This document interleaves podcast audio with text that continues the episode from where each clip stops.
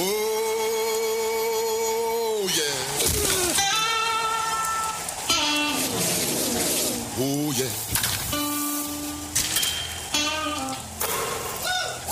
Everything, everything, everything gonna be all right this morning. Live from the Delta Media Studios in Upper Lafayette, here is the producer extraordinaire, Hannah Five Names, and your big, bald, beautiful host, Raymond Parks III, better known as RP3.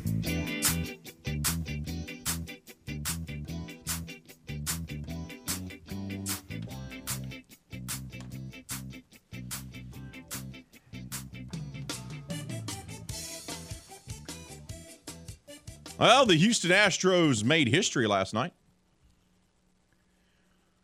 For all the wrong reasons. As Lance McCullers took to the mound and then proceeded to throw batting practice pitches to the Philadelphia Phillies hitters as they crushed the Astros' faces to take a 2 to 1 lead in the World Series. Good morning. Welcome to RP3 and Company. I'm your host, the big, bald, and beautiful one, Raymond Parks III, better known as RP3. I'm joined inside the game studios by the producer extraordinaire, Miss Hannah Five Names. We got a great show lined up for you today. Four guests on tap, scheduled, if you will, to make an appearance. Lisa Prejean is going to be joining us at the end of this hour. She's part of the Carencro Veterans Memorial Committee.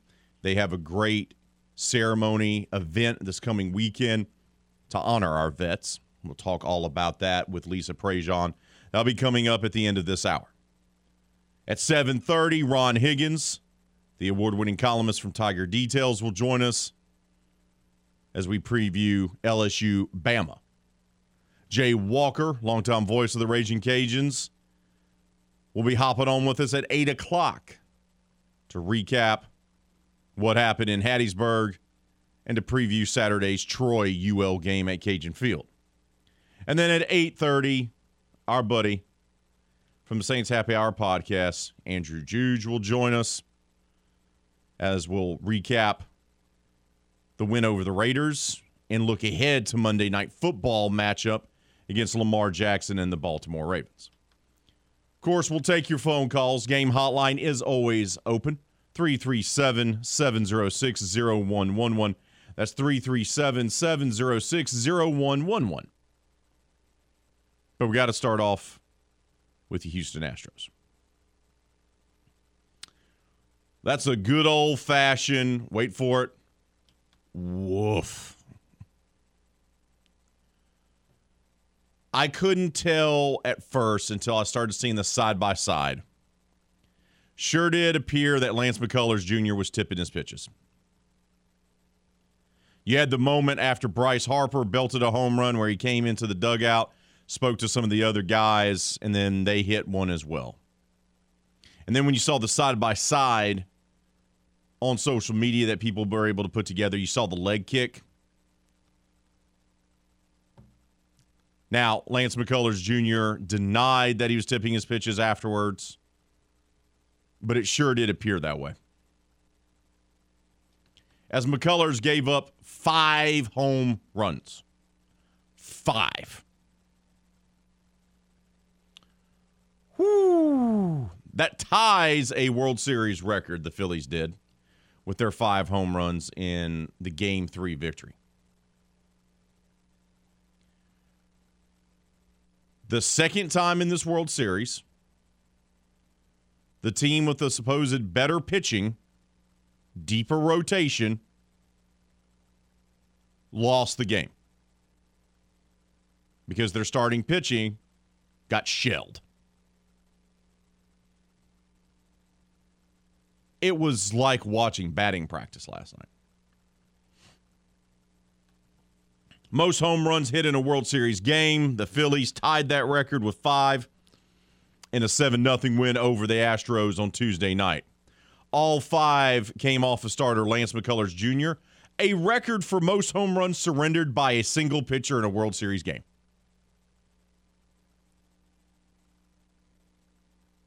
Why did they leave him in there? We said the same thing about why did Dusty leave Justin Verlander in there as long as he did in game one. And what did Dusty do again? Left his starting pitcher in there. And we anticipated because McCullers has not been very good, great. He has been at best okay since he got back from the IL. And we all anticipated okay, if McCullers is going to throw, it's going to be a bullpen game right behind him. That's why you had Jose Urquidy on the World Series roster, the guy that's won three games for you in his career in the World Series. That was supposed to be the thing. Not so much. Not so much. The Astros, remember, hosted the Phillies in the final three days of the regular season. McCullers gave up one run over six innings in that matchup. Tuesday, totally different. Bryce Harper, first inning home run. Alex Bohm, second inning home run. Brandon Marsh, second inning home run. Kyle Schwarber, home run in the fifth. Rhys Hoskins, home run in the fifth. The Phillies became the first team in World Series history to hit five home runs in the first five innings of a game. Harper said afterwards, quote, we talked about it before the game, just trying to get on him early, trying to get him uh, get on him often. And before the second inning, Harper called over Bohm from the on deck circle to the dugout and offered him a quick word of advice.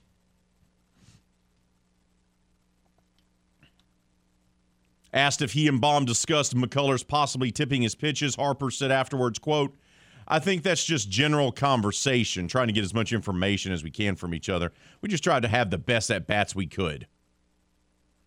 End quote. And Bohm smiled when asked what Harper told him. That's between us. That means he was tipping his pitches. The leg kick is what was the thing that was the telltale sign. McCullers gets absolutely roughed up. And you wonder why Dusty left him in for so long. Now Dusty doesn't think didn't think that Lance was tipping his pitches. Lance McCullers Jr. says he wasn't tipping his pitches or didn't think he was tipping his pitches. Well, obviously they knew what was coming. because they teed off on him like he was batting practice. Houston had been unbeaten on the road this postseason, 3 0, having allowed just only four earned runs in 36 innings across the three wins. Two of those were shutout victories. Well, there was none of that last night. Now, remember, Last year, the Stros went down to the Red Sox in the ALCS and was able to move on from there. Right? They went down in that series, got clobbered, came back, won the series. This also has, you know, oof Astros national vibes to it. Remember 2019 when the Nationals bashed them in? They bounced back with a game three win. Well, now you got to bounce back with a game four win.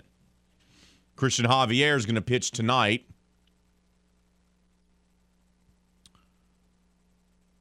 Just unbelievable. McCullers becomes the first pitcher ever to allow five home runs in a World Series game.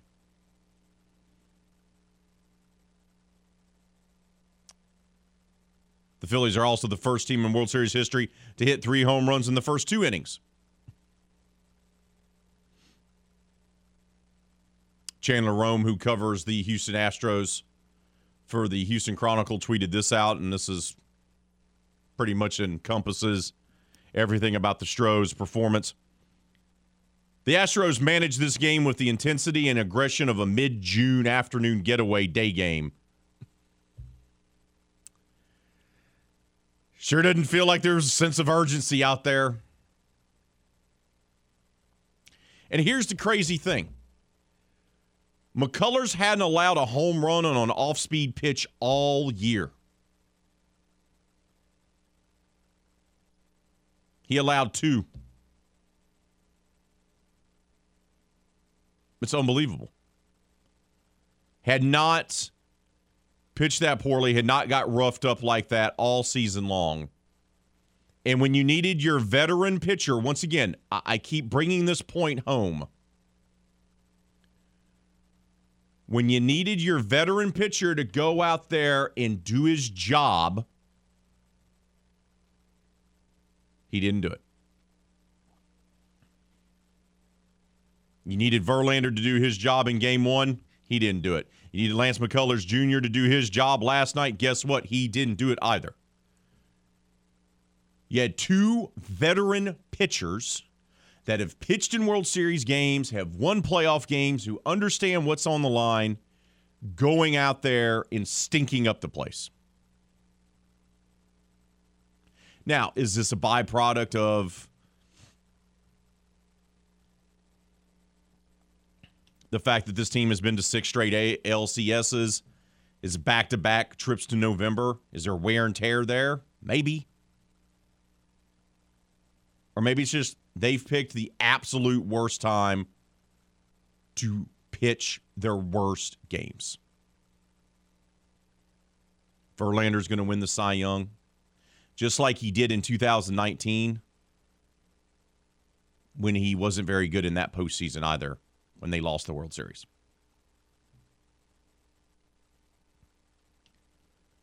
It also would have helped if the Astros bats would have, I don't know, done something. Altuve 0 for 4. Jeremy Pena, who became the first rookie shortstop to win a gold glove yesterday. By the way, Kyle Tucker also won a golden glove, gold glove for the Astros. He got a hit, but Alvarez 0 for 4. Bregman 0 for 3. Kyle Tucker 0 for 4. You're getting production from the rookie Jeremy Pena, the old man Yuli Gurriel, and the rookie Hensley, and McCormick and Maldonado. That's where all the Astros hits came from. not Alvarez, not Altuve, not Alvarez, not Bregman, not Tucker. Those guys decided not to show up last night. And credit Suarez, he was dealing. But the bottom of the lineup is hitting. So your veteran pitcher gets destroyed and gets left in the game far too long. And your best hitters, Altuve, Alvarez, Bregman, Tucker, they all decide to go over. Astros are in trouble. Your two veteran pitchers have wet the bed your guys aren't hitting. Not a great combination. And everyone said, oh, Astros in five. no. Now you got to figure it out. Now you have to have Christian Javier go out there and lead the way. Because Verlander, garbage. Lance McCullers Jr., garbage. So here you go. And Dusty leaving them in, I just, I know he's an old school manager, But when the Phillies started treating him like batting practice, that was the time to, to pull the plug. He didn't pull the plug early enough on Verlander, didn't pull the plug early enough on McCullers. I mean, that's why you got Jose Urquidy on the roster because he's a starting pitcher that can eat up innings. Oh, they finally went to him. They used Stanek to get out of the jam. I don't know why we they didn't keep using Stanek just to eat up innings. But then you handed it over to Urquidy, and, and what did he do? He gave up one hit, walked one, struck out four. No runs and three innings. Maybe you should have went to your bullpen earlier. But they didn't. And now the Stros find themselves down two games to one on the road with two more games tonight and tomorrow in Philly. Woo. Now you got to put it all on Christian Javier. Because do you have any faith whatsoever, Astro fan, that if you go down 3 1 and you hand the ball over to Verlander in, in game five, that he can stave off elimination for you? I wouldn't. I wouldn't. 7 nothing win by the Phillies. Game four will be tonight. You can listen to it right here on the game. You can listen to every pitch, clutch hit. Maybe the Astros will have some of those. And thrilling moments of game four tonight, right here on the game 1037 Lafayette, 1041 Lake Charles. Astro launch will begin at 6:30 and first pitch is set for 7:03. You can listen to it all live on the game 1037 Lafayette, 1041 Lake Charles. We got to take a timeout. More RP3 and Company coming up right here on the game. Southwest Louisiana Sports Station and your home for the LSU Tigers and Houston Astros. Tune in every weekday at 8:15 a.m. and 3:15 p.m. for the LSU Sports Update, presented by Tibbs Trailers here on the game. 1037 Lafayette and 1041 Lake Charles, Southwest Louisiana's sports station.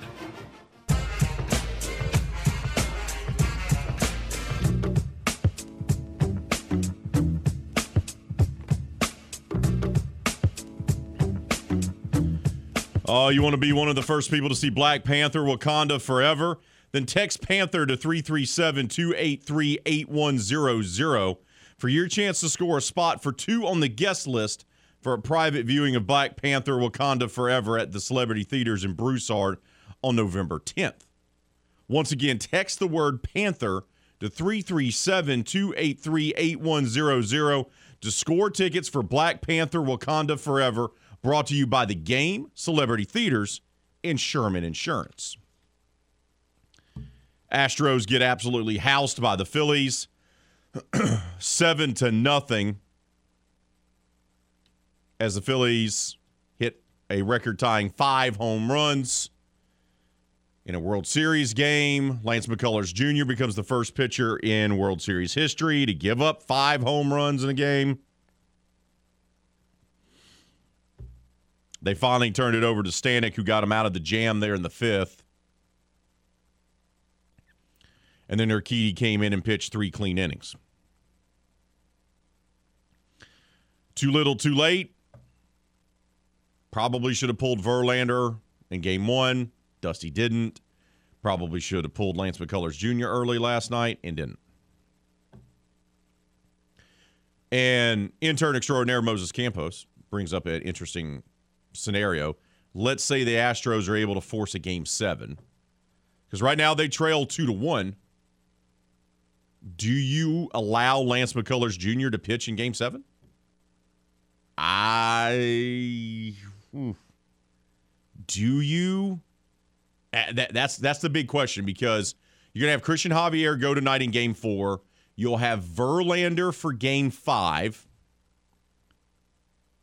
Then if it goes to six games, once again, it has to go to six games. Game six would be game six would be Saturday in Houston. Game seven, if needed, would be in Houston on Sunday, which means McCullers would be available again in game seven. Do you actually throw him or do you say, Jose, you're our guy. You're going to pitch game seven if need be. Moses Campos now joins us here. All right, bud, you're the Astro fan. Do you trust Lance McCullers Jr. to be thrown in game seven if you even get to a game seven? No. No. Should be Urquidy, right? I honestly think so. I mean, like you said, he only gave up what a hit and a walk in three innings. One hit, one walk, no earned runs, struck out four in three innings through 45 pitches. I think that speaks for itself. And if it's game seven, why not go bullpen game? That's the other part of that. If if if Urquidy maybe starts to struggle, well, it's the last game of the series anyway. So start Jose, go with him, and then throw Stanek for a couple innings and throw Will Smith or whoever else you got.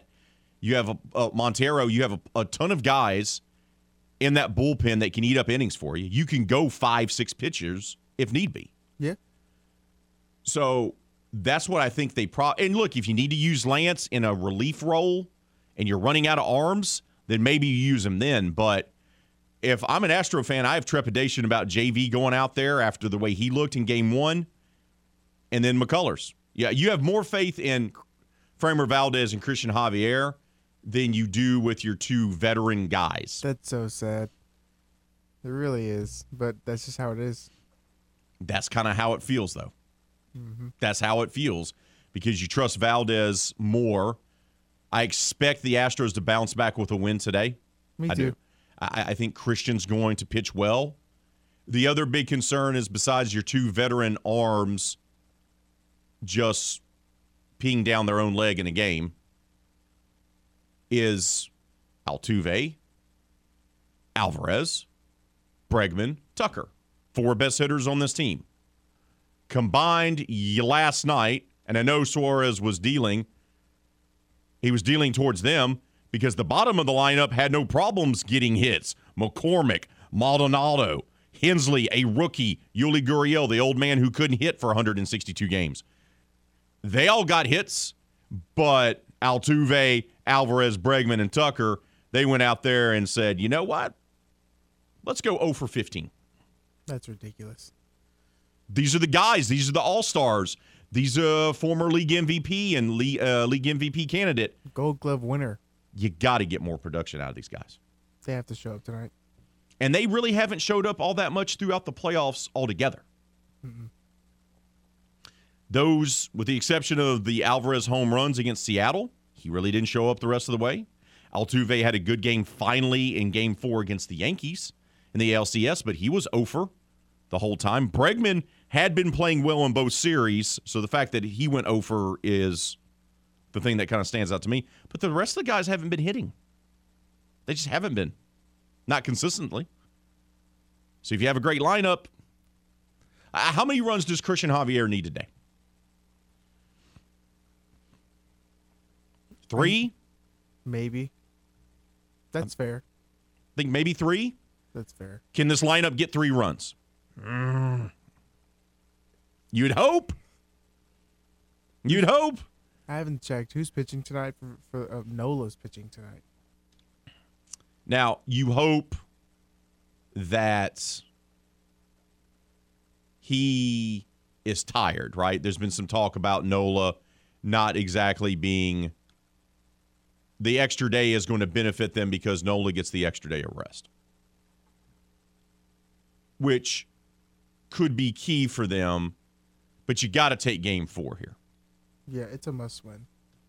even though it's only 2-1 and they've done this before they came back yes, uh, last year against the red sox in the lcs so it's not as if they can't do this and come back but it's javier versus nola tonight you got to win this game because it's got to be 2-2 because i just don't know if you, it's a crazy thing to say i don't know if you trust justin verlander I don't think you win down 3 1 with Justin Verlander after what he showed in game one.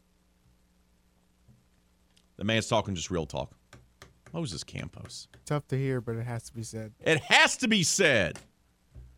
We got to take a timeout. That has to be done. See, we know when to pull our one of our starters. Dusty Baker could take notes here. When we come back, we'll talk college football playoff rankings. Initial ones came out last night. An SEC team sits atop the standings, but not the team many people thought would. And LSU in the top 10? Yes, sir. We'll talk about that next, right here on the game, Southwest Louisiana Sports Station, and your home for the LSU Tigers and Houston Astros. RP3 is the epitome of a high roller, constantly making large bets.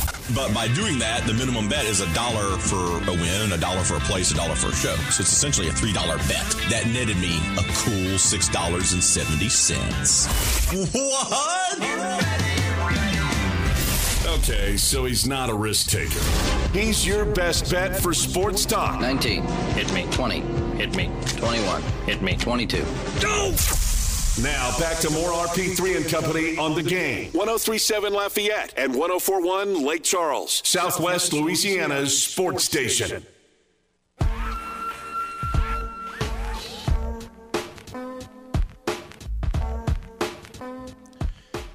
Here in Louisiana, there are thousands of miles of utility lines and gas pipelines buried just beneath the surface. Sometimes multiple lines are in one area. So, look, if you are a contractor that you've hired is digging a hole to put in a new fence, a pool, or for any other reason, you run the risk of hitting an underground line by digging only a few inches. What happens then? Maybe you only knock the power out for your entire neighborhood, but sometimes there's an explosion with injuries and even death. It happens every single year and there's a very simple way to avoid it. Before you dig, call 811. Call 811 two days before you dig. Tell the operator your address, and someone's going to come out and mark the location of buried lines so you or your contractor can avoid them. It's simple, it's free of charge, and it's the law. Louisiana 811 operates 811 as a public service.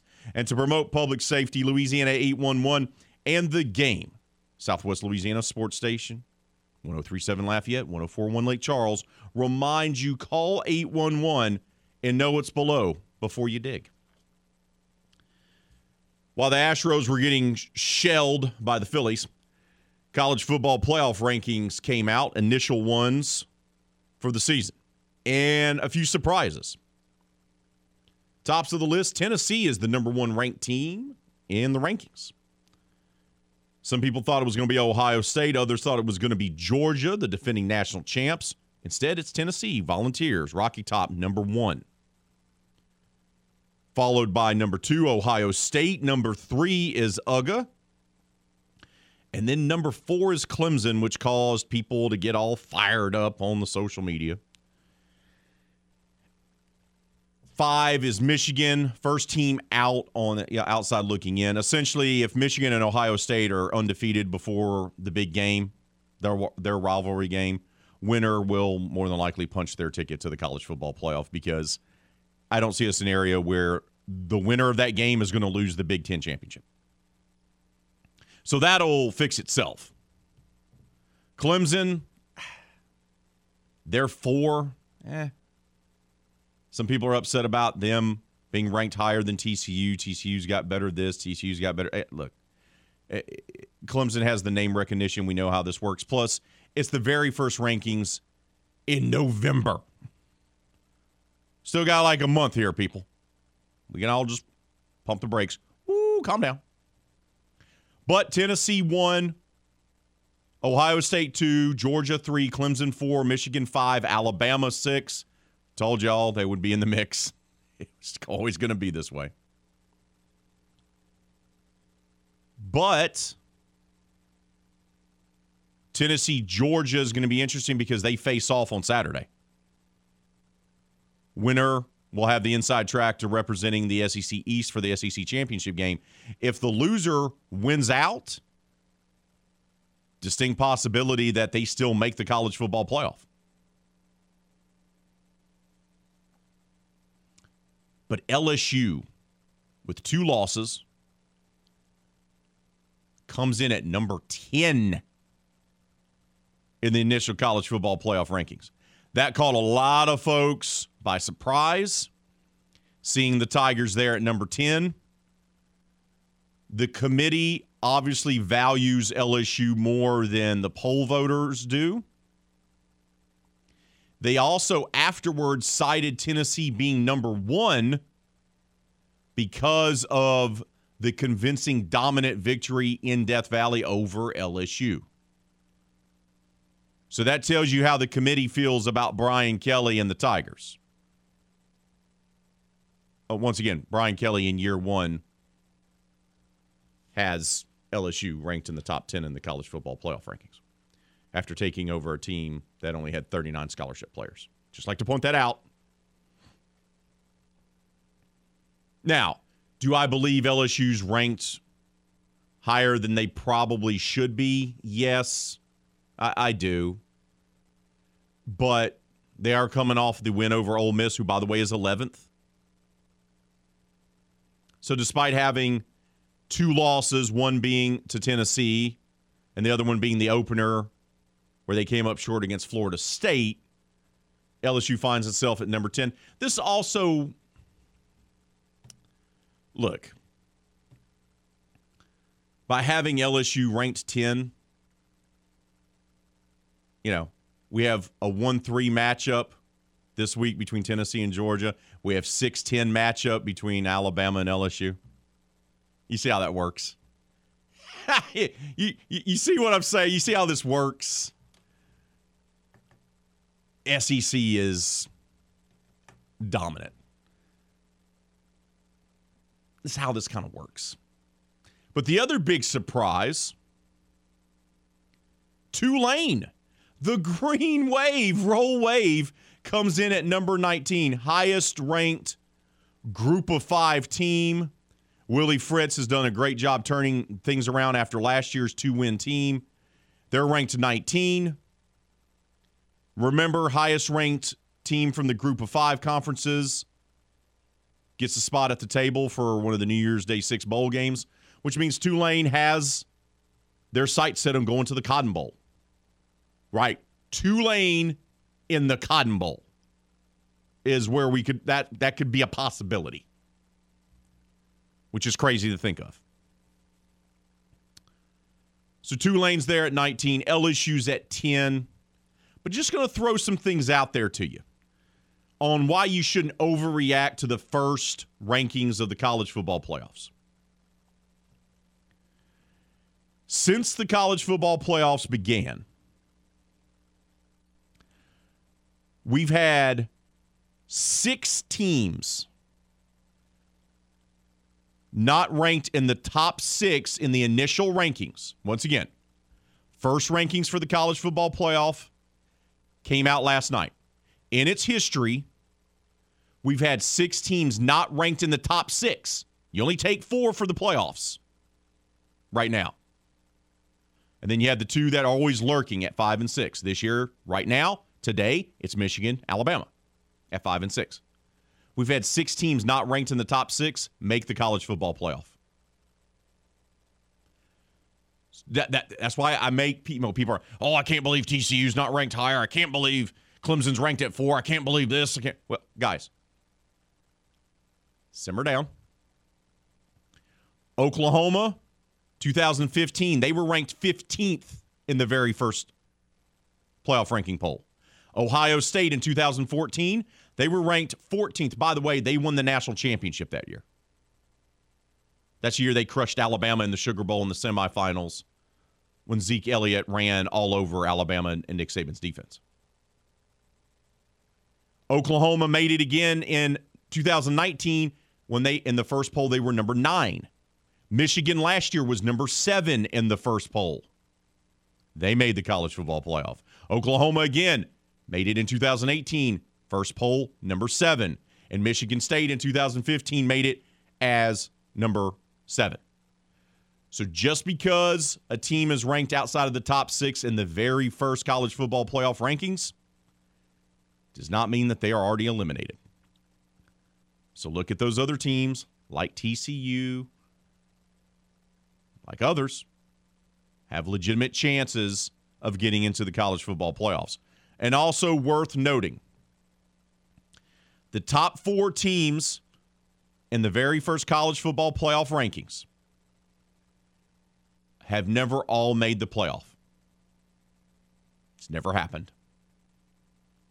Never happened. One of these, at least one of them, will not make the playoffs. Once again, your top four Tennessee one, Ohio State two, Georgia three, Clemson four, Michigan's at five, Alabama's at six. Just saying. It's the first rankings. Just saying. Just calm yourself. We got to take a timeout. When we return here on RP3 and Company, we'll wrap up hour number one speaking with Lisa Prejean from the Carencro Veterans Memorial Committee. They have a great event honoring vets this weekend. We'll talk about it. That's next, right here on the game, Southwest Louisiana Sports Station, and your home for the LSU Tigers and Houston Astros.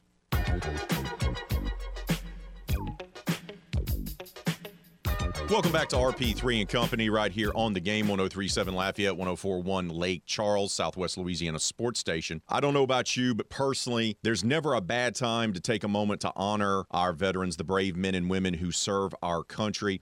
And there's a local group that's doing that this coming weekend. It's going to be the Carencro Veterans Celebration. It's going to be held Saturday starting at 10 o'clock in downtown Carencro at the Carencro Veterans Memorial next to City Hall. There's a slew of events involved with this celebration. And to tell us more about it is a member of the Carencro Veterans Memorial Committee, Lisa Prejean, joins us now. Lisa, good morning to you. Thank you so much for making the time. Good morning. Thank you for having me.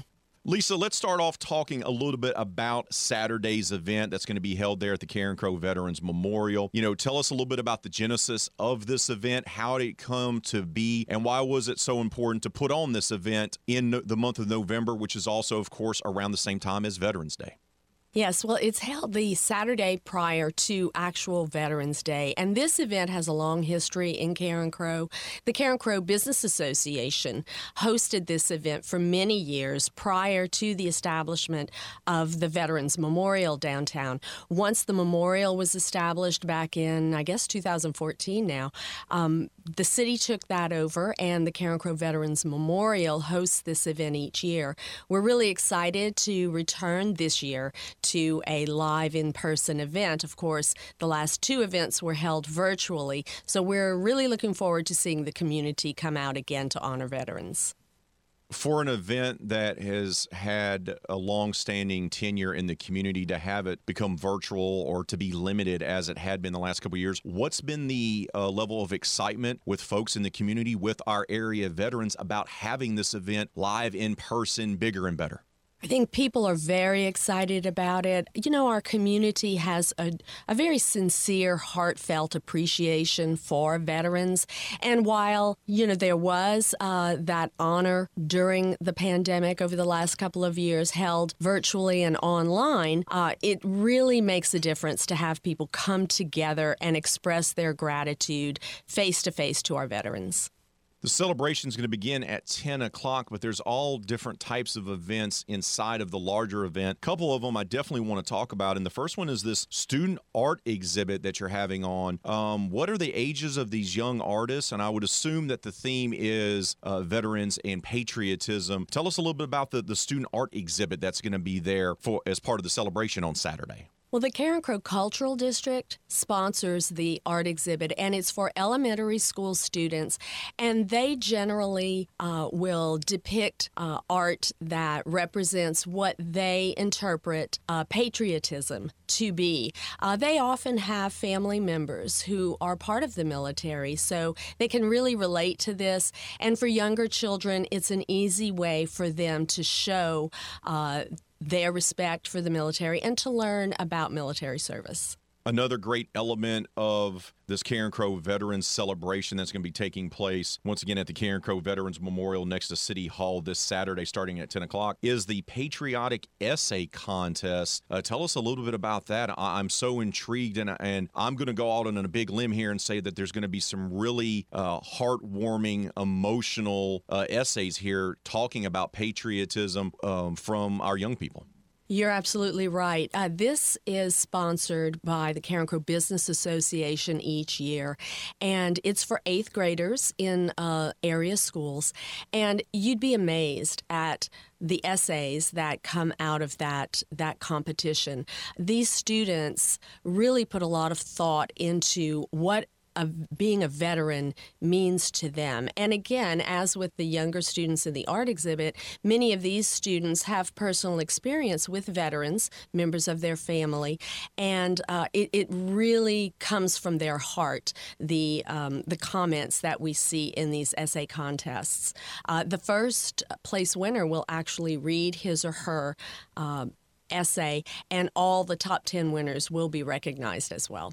Once again, we're talking with Lisa Prejean. She's part of the Carencro Veterans Memorial Committee. They're putting on the Carencro Veterans Celebration this Saturday at the Carencro Veterans Memorial next to City Hall in downtown Carencro. The event starts at 10 o'clock. Lisa, we'll wrap it up with this. For folks that maybe have not been able to come out to the event in years past or have wanted to, but were unable to do so because of the pandemic a few years ago, um, why would you tell them that this is the event that they need to make sure to mark on their calendar to come out this coming weekend for? I would say that if you want to see true appreciation from a hometown crowd uh, and real community spirit honoring veterans, you should really be in downtown Carencro November 5th. Lisa, Thank you so much for your time and everything that you and the Carencro Veterans Memorial Committee is doing in the community. Thank you so much and hope you have a great turnout come Saturday. Thank you so much. That's Lisa Prejean with the Carencro Veterans Committee. Once again, they're putting on the Carencro Veterans Celebration this Saturday at the Carencro Veterans Memorial next to City Hall in downtown Carencro. The event's going to start at 10 o'clock. They're going to honor the vets. There's a great essay contest with the kids, a student art exhibit, and so much more. Make sure to go check it out. With the holidays right around the corner, why not go ahead and sign up for the Rewards Club at 1037thegame.com or 1041thegame.com? We got great items in there that would make the perfect stocking stuffer for this holiday season.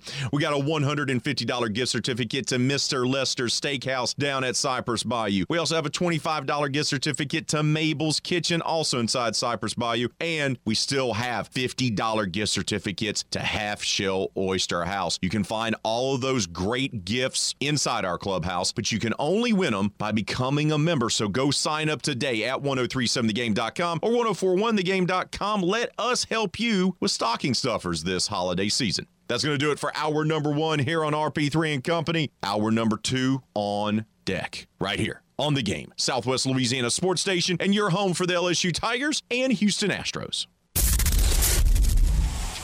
Oh,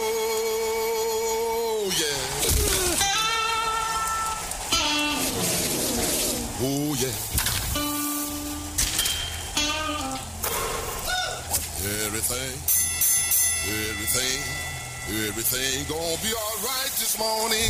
Live from the Delta Media Studios in Upper Lafayette, here is the producer extraordinaire, Hannah Five Names, and your big, bald, beautiful host, Raymond Parks III, better known as RP3.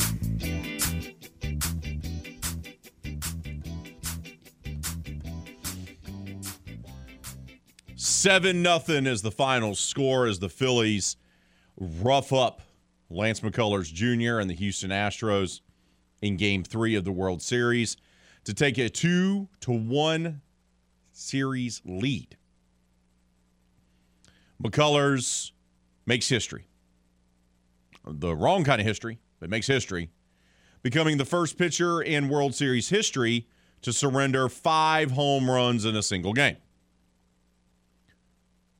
Can we get a woof? That's a big old woof. Dusty leaves him in there. He was obviously tipping pitches. The Phillies were coy about it afterwards. Dusty said he didn't think he was titch, uh, tipping his pitches, and neither did Lance. But if you looked at the side by side, he was doing the leg kick thing. Harper recognized it earlier hit his home run and then told his teammates about it, and then they just teed off on him. Dusty left him in there because that's Dusty. I, Verlander struggled. He left him in there. McCullers, he struggled. He left him in there. Dusty's the type of guy that says, hey, figure it out. I'm going to let my guy try to figure it out. But when you put your team in a hole, you know, game one, the Astros had a five run lead. And Verlander threw it away, put it in the trash. Last night, McCullers gives up all those runs. The two veteran guys, the guys with all the experience, should he have went to Jose Urquidy earlier? Probably. We finally saw Stanek and Urquidy in a game, and they did their job. They pitched well. They stopped the bleeding and gave the Astros a chance. Unfortunately, while Lance McCullers Jr. went to huh, asleep, the lineup as well has not been good. Altuve, Alvarez, Bregman, Tucker, the four best hitters on the team, went 0 for 15. Foot and I have had this conversation before. We had it before he went on the air yesterday. Pitching's great. It is. I'm an Atlanta Braves fan. We had the best rotation in baseball year after year after year. And it didn't matter. Because what happens is that your ace pitchers will have bad games.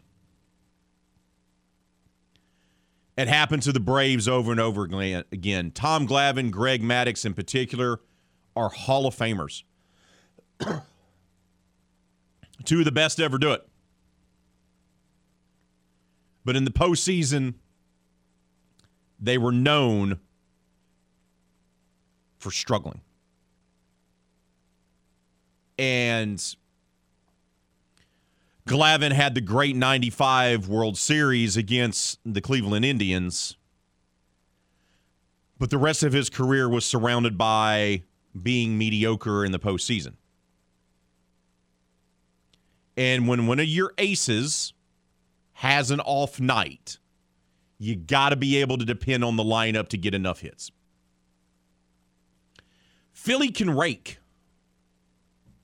I don't care that they're an 87 win team. They can rake. I still liked the Astros to win this World Series in six games because I thought Philly would win at least one game in Philly. But what you're starting to see happen for the Stros is that on days, on nights where their their veteran pitchers don't have it. And this has happened now twice in the first 3 games of this World Series. This is why they're down 2 to 1. On nights when their two aces don't have their stuff, their bats disappear. In game 1 it happened after Verlander surrendered the lead. They gave Verlander a 5 0 lead. He squandered it. Then the bats went silent afterwards.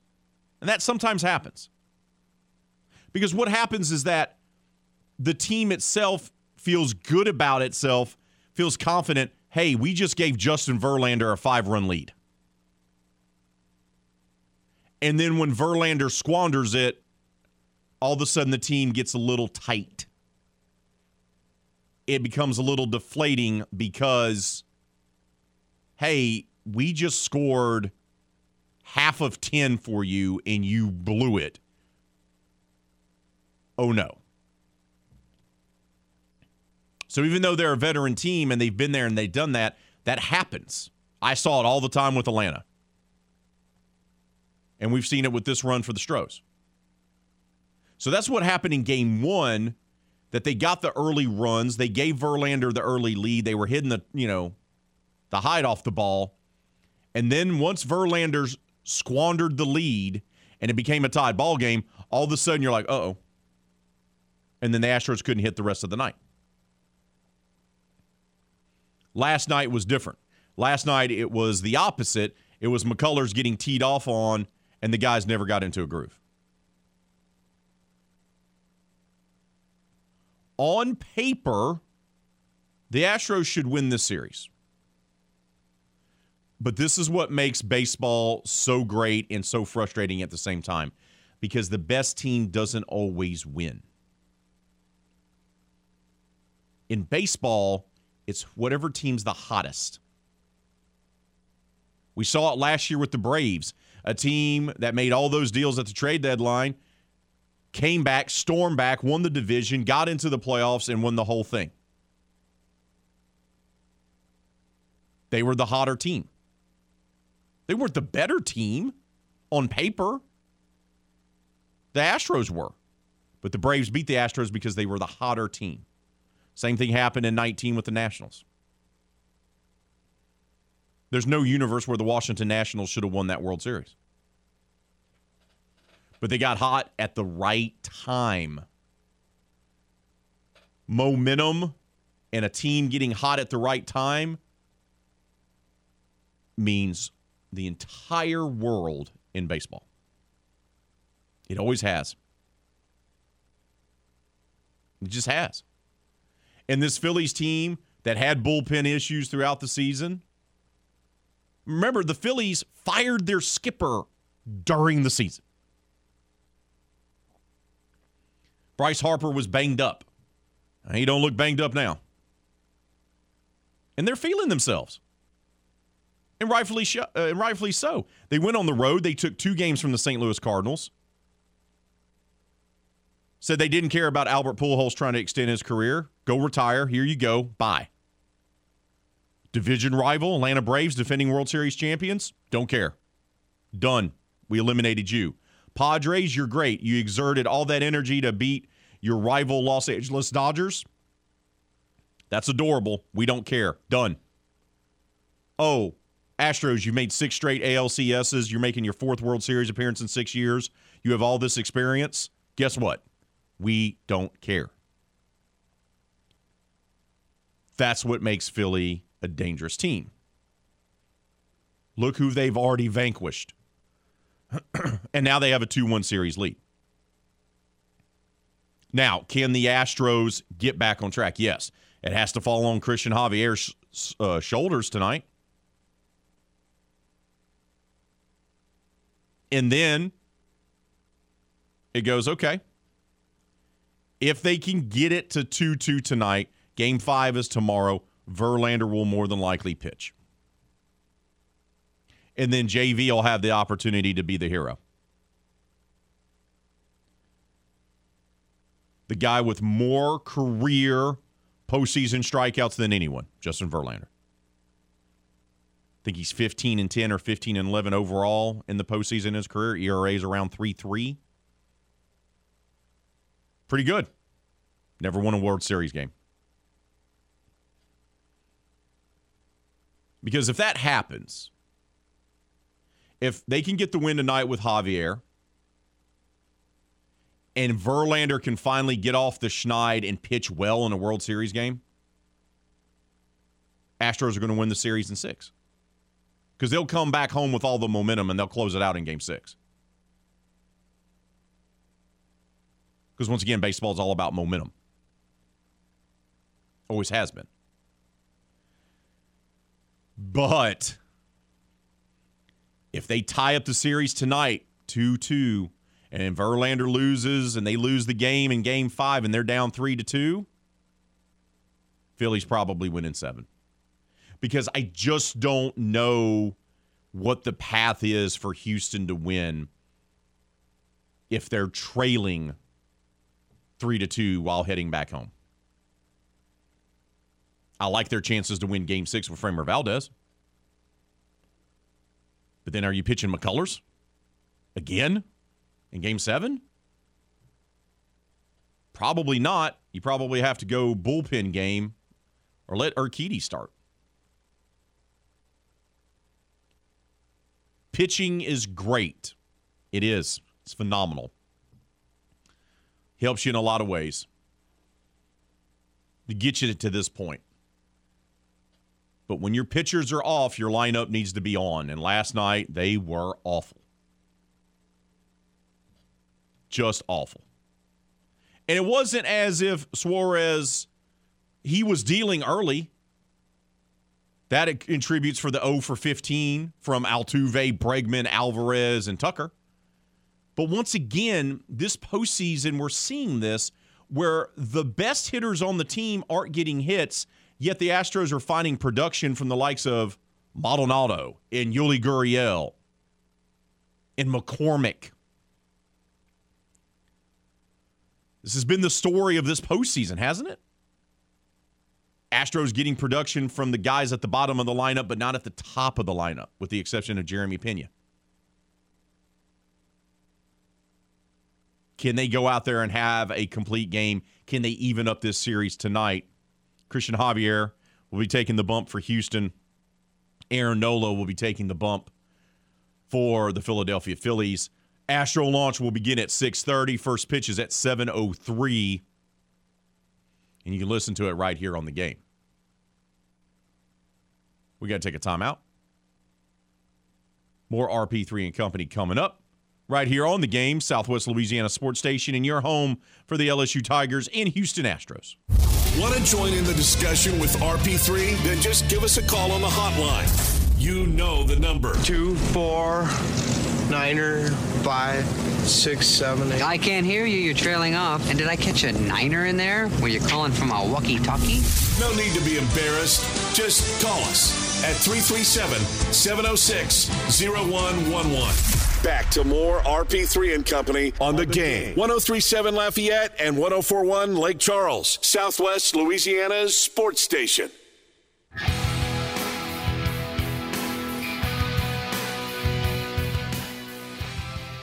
Lafayette Marble and Granite offers the largest selection of granite, quartz, and marble here in Acadiana, and they appreciate the opportunity to earn your business. As you've heard me tell you before, Chris and his team over at LMG, they provide more than show-stopping marble countertops for your kitchens, your bathrooms, and your man caves, though. LMG also now has an extensive selection of custom shower builds with their new line of grout-free showers. That's right. No muss, no fuss, and here's the great thing – no odor in a couple years. You don't have to worry about that. Make it easy for yourself. Go visit their website, lmgelite.com. That's lmgelite.com to learn more about all the sensational services and great products they have to offer. Live inventory is updated every single Wednesday. Visit lmgelite.com or stop by their soon to be renovated showroom located on I 49 North across from Hub City Ford in the jockey lot. Lafayette Marble and Granite.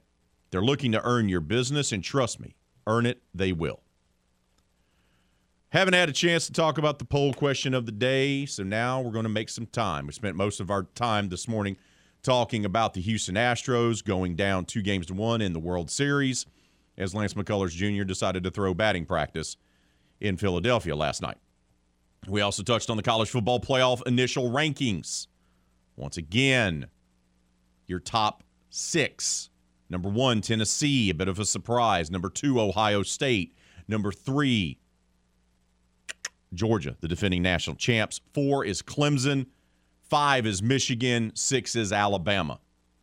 LSU, surprisingly, is number 10. That caught even LSU beat reporters by surprise as they commented on social media went, whoa, whoa, what? And Tulane, the Fighting Green Waves. That's right. They're in at number 19, highest ranked group of five team, which means if they end that way as the highest ranked group of five team, they'll make it to the Cotton Bowl, which would be a significant accomplishment for the Green Wave. Just a reminder six teams ranked outside of the top six in the initial rankings have made the college football playoff. No combination of the top four in the initial rankings have made the playoff that same year. It's never happened. So plenty of games still left to go. Tennessee, Georgia. I still think the loser of that game may, maybe makes the playoff if they win out. That'll be Saturday. LSU, Alabama is Saturday. Still plenty of football left to go here. We'll talk more about LSU's ranking and gearing up for the marquee matchup against Alabama Saturday night when Ron Higgins joins us in about 10 minutes from right now here on RP3 and Company, our friend from Tiger Details. But right now it's time for us to unveil that poll question of the day. You know, it's Wednesday, and just because we did candy, just because we had a foodie question on Monday because it was Halloween, does not mean that we were going to skip out this week. It's all about cornbread. First of all, who doesn't love cornbread? We'll start there. If you hate on cornbread, I don't know what to do with you. I don't know. I don't know if I can be friends. Don't know if we can be co-workers or anything. Don't know if you can have an internship. Just throwing it out there. Moses, pay attention. Foodie poll question though is all about cornbread. We're a big cornbread household. We love it multiple ways. This is what has inspired the foodie poll question of the week. What is your favorite way to eat cornbread?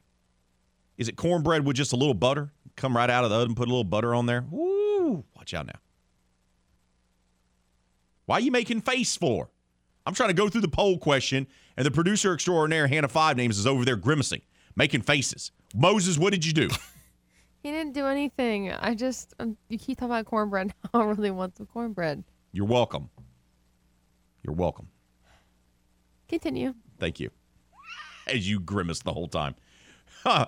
Cornbread with a little butter. We had cornbread last night. My wife made some white beans and sausage. Ooh, it was good. So good. Do you like it cornbread dressing? Oh, that's really good. Well, cornbread dressing is top notch.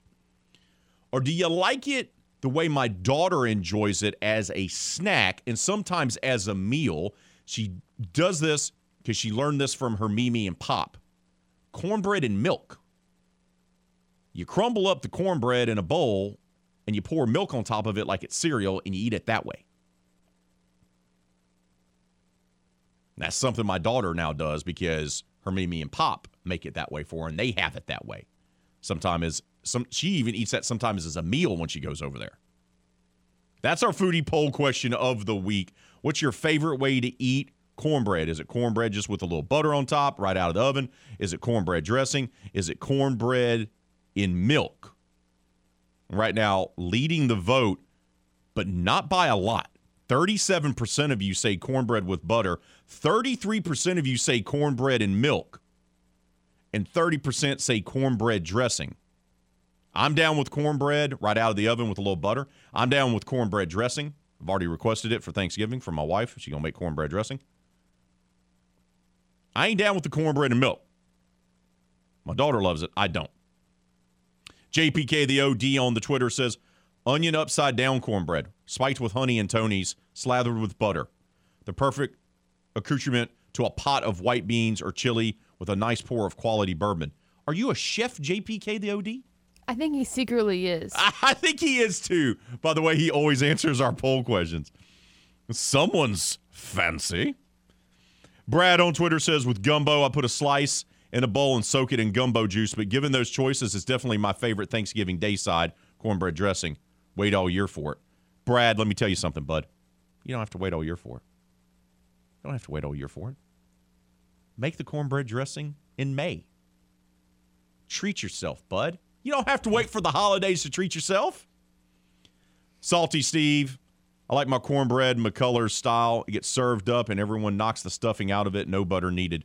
See, that's a Yankee fan throwing shade at the Astros through the poll question of the day.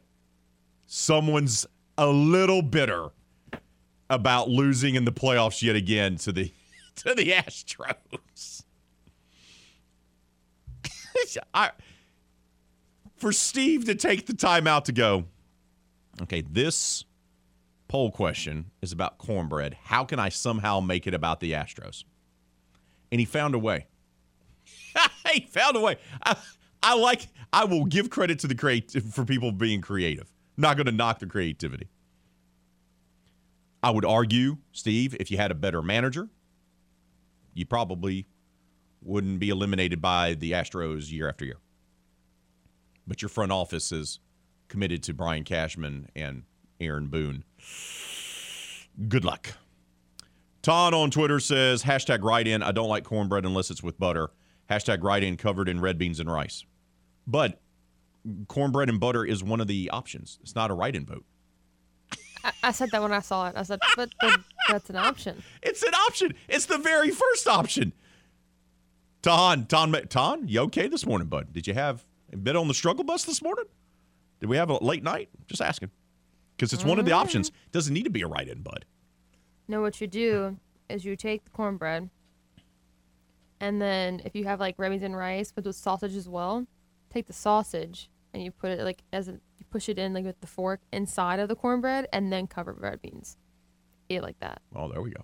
It's fantastic. John Paul Cajun Daddy says best way with chili or red beans replacing the rice. Darren says sugar and milk. See? Hart says I'm sorry, but as occasion, couche-couche is undefeated. Ralph says of those three, love cornbread dressing, but cornbread and chili is absolutely amazing. It even transforms Wendy's chili with its mystery meat into fine dining. Hope y'all are playing when y'all update the results. Darren, cornbread with a Homer Simpson. I do love cornbread. Martin says either in a good homemade chili or taco soup. So a lot of y'all like it in using it in your gumbo or your chili or your soup. So a lot of y'all like it as as an added bonus, so to speak, into other dishes. But right now, leading the vote of our foodie poll question of the week here on this Wednesday edition of RP3 and Company. 38% of you, 38% of you say cornbread with butter. 33% say cornbread and milk. 29% say cornbread dressing. That's your favorite way to eat cornbread. Keep those votes coming. Ralph Bergeron says, used to be a catfish restaurant that served cornbread in individual black iron skillets and the servers would flip them in the air and catch them when they landed. Outstanding. Oh, yeah, I've had that before. Oh, those are so good. So good. Doug on Twitter says hot cornbread and milk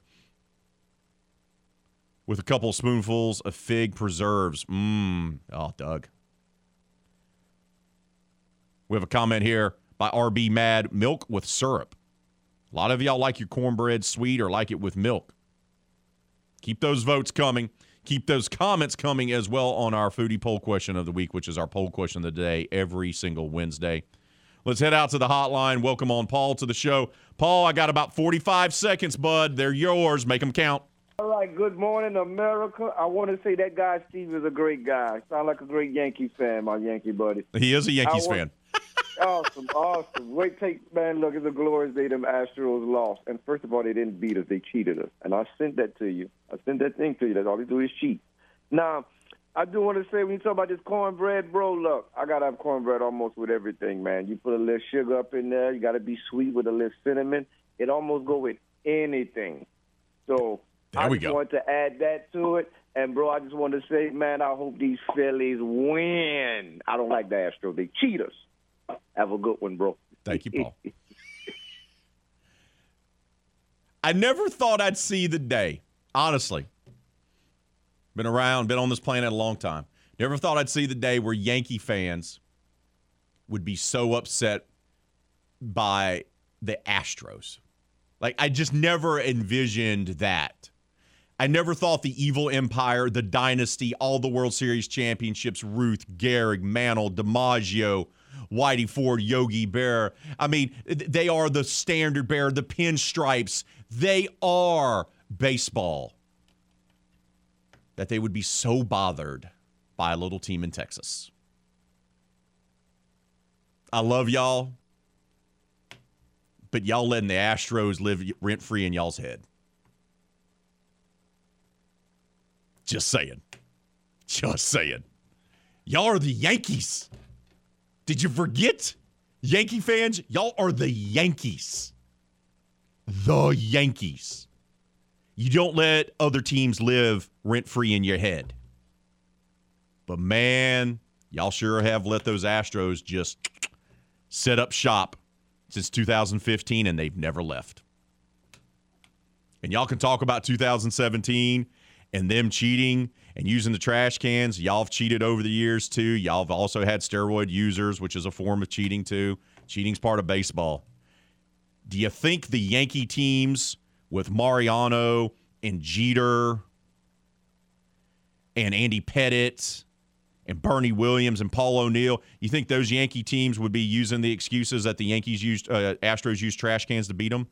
They sure wouldn't have. Because you know why? Because they would have beaten the Astros. That's why. Your team is not strong enough to win a World Series because Cashman hasn't done his job like he used to, and Aaron Boone isn't a very good skipper. Until y'all can come and admit to that, Astros are going to continue living rent free in your head. You're the Yankees for crying out loud. You're the Yankees. Y'all shouldn't be whining. Y'all the Yankees. You're the Yankees. Come on now. Got to take a timeout. When we return here on RP3 and Company, the Mad Dog Ron Higgins will be joining us talking LSU Bama college football playoff rankings. That's all next, right here on the game, Southwest Louisiana Sports Station, and your home for the LSU Tigers and Houston Astros. Half the week is in the books, which means it's time to talk Bayou Bengals with Tiger Details columnist, the Mad Dog himself, Ron Higgins. Here is Hold That Tiger on RP3 and Company.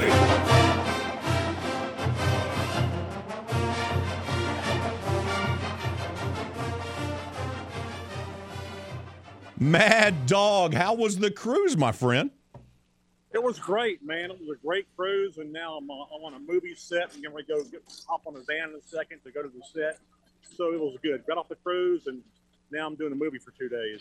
This man is your life has become cruise ships, movie and TV sets, and covering LSU. Like that's kind of the dream, bud. That's that's a great life you're living. It's been fun, you know, and you got LSU, Alabama, at the end of this week, so it's it's a good deal. All right, let's start there. Were you surprised the college football playoff rankings committee put LSU at number 10 overall? Yeah, I was. I was, I was very surprised. I thought, you know, they'd probably come in like like the rest of the rankings around 15 or 16, something like that. But, you know, the uh, the committee looks at everything. They really do. I, have done the I've, I've done the the college football playoff committee exercise. I, have been to I've been to their headquarters. I've done two, two days of work there to see how they they, they do the, the, process is. It's a very thorough process, and uh, they they know their stuff. And so, but I was, I was surprised. Yes, I was uh, pleasantly surprised. Uh, Jack LSU, LSU fans up a little more. Just uh, like I said, let's calm down. Everybody, calm down. Let's go play a game. Calm down. You know, just one at a time. And they get Alabama on Saturday. They're ranked in all the polls. They're ranked number 10 in the college football playoff rankings, LSU is. They're having a far better season than many of us thought they probably would in year one under Brian Kelly. He's done a nice job. What's been the biggest thing that you've noticed with him and this team? Because it seems like they're they're progressing week to week, which is something we hadn't seen in the last couple years under Coach O. They're doing a nice job of that. But what do you think is the biggest key to Kelly's success so far, Ron? Jacob can look at you and see what she needs. Okay. All right. Uh, I got to go over here. I, got, I got to go to makeup. uh, the, the biggest thing really is with him is that he has he has kept his cool. He has not panicked, and uh, that was the biggest thing that he hadn't he didn't panic. He kept he, he stayed with the process and kept with it and never panicked about it. You know, I mean, and he uh, you know worked through Jayden Daniels' early problems, stayed with him, and uh, this is patience and the belief in his system. Uh, that's the biggest thing.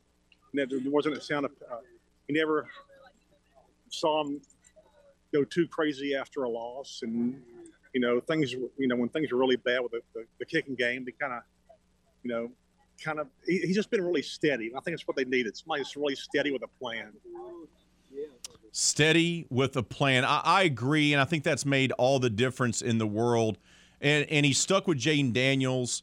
Now, what you've seen from him and the way this offense is starting to operate, offensive line is blocking, they're able to run the football a little bit better. Ron, do you think they are peaking at the right time? And do you think they're going to be able to find offensive success against an Alabama defense that is, let's be honest, not the vintage Nick Saban defense at Alabama? I think Daniel gives him the element that never had before against Alabama. A guy who can, a who can take off and run, uh, and can make plays on the run. Uh, yeah, I do think they got a chance. I, I really do. I mean, he's very mobile. He, he, can get away from the Alabama pass rushers. Uh, I think he's proven the last couple of games. He trusts his receivers now. I mean, the pass he threw to uh, to to J- Jenkins. I mean, the Jaray Jenkins in the Ole Miss game where he just lofted it up and getting made a play on it and scored a touchdown. I think that it, it boosted his confidence enormously in the receiver. So yeah, I think because of uh, Daniel's mobility, uh, he's a different type of quarterback that LSU's ever had to face Alabama. They haven't had this type of guy.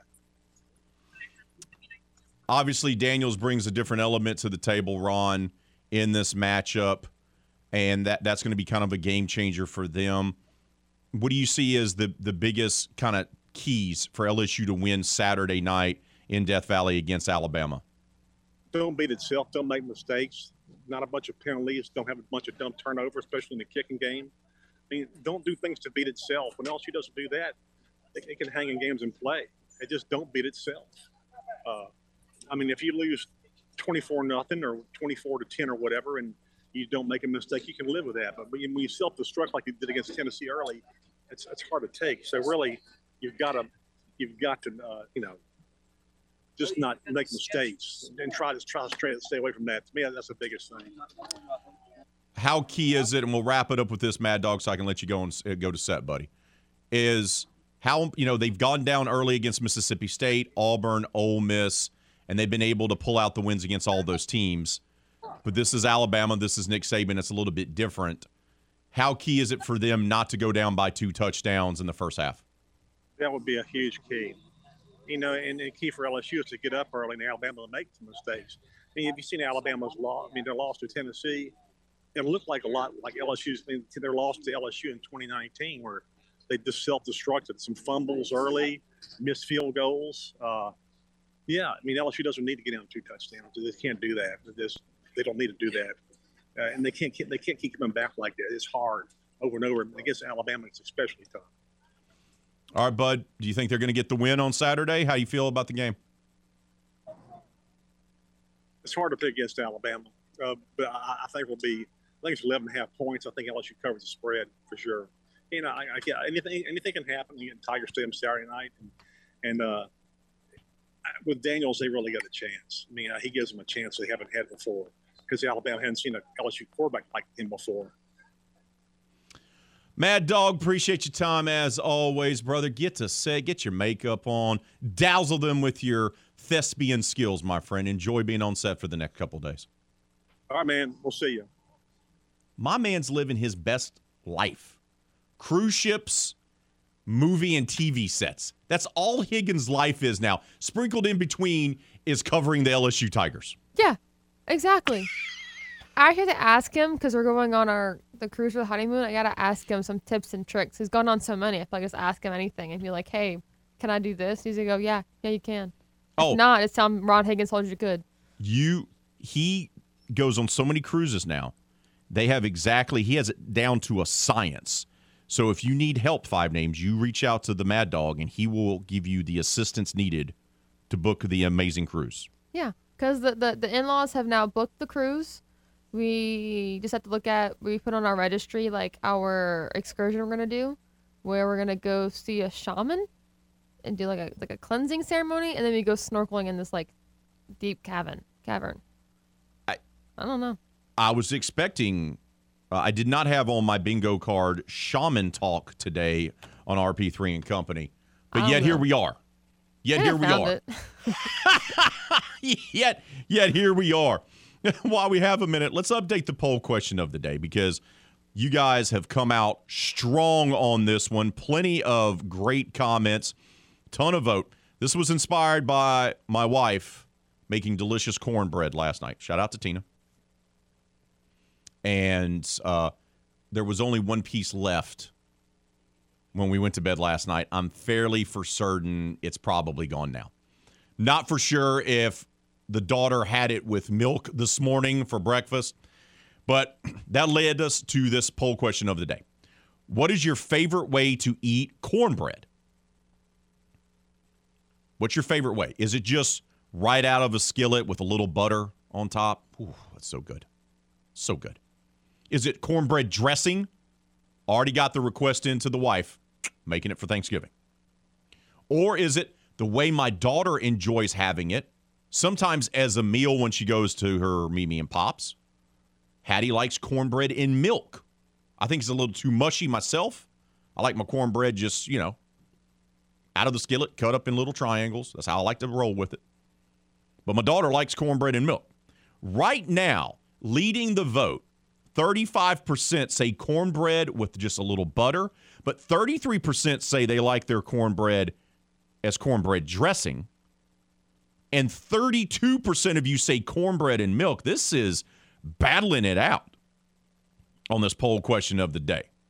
Many of you have also said love it in gumbo and in chili and in soup. Like that. A lot of you say best way to eat it is with chili. I do like cornbread and chili. It is very good. Very good. Some of y'all said was sugar, some have said was syrup. Oh, Kyler says, come on, Ray, cornbread and milk. come on. Oh, this is come on, man. Oh. Just say it. Just say it. I just I don't like it. It's too mushy. It's not my thing. My daughter loves it. My daughter for dinner, if we gave her the option, piece of cornbread in her little yellow bowl, pour some milk on top, done deal. She'd eat it all. Why are you shaking your head? Why you got the disgusted look on your face? Why are you being so judgmental about my eight year old daughter and how she eats things? Let's start there. Stop. Stop. Let's Stop. start there. Do you do, do we need to bring her to the studio and give her have her give you the business? Because you know she will. The thing is, you won't do that because you've yet to bring her to the studio when I'm here. The To be boys f- see her, but I don't see her. To be fair, that would mean not having her in school. Okay, well, she was out of school and you still didn't bring her. You had said she's out of school for these couple days, so I'm bringing her to the studio, and you didn't do that. She has been brought to the studio. You just weren't here because you know you had something to do. Yes.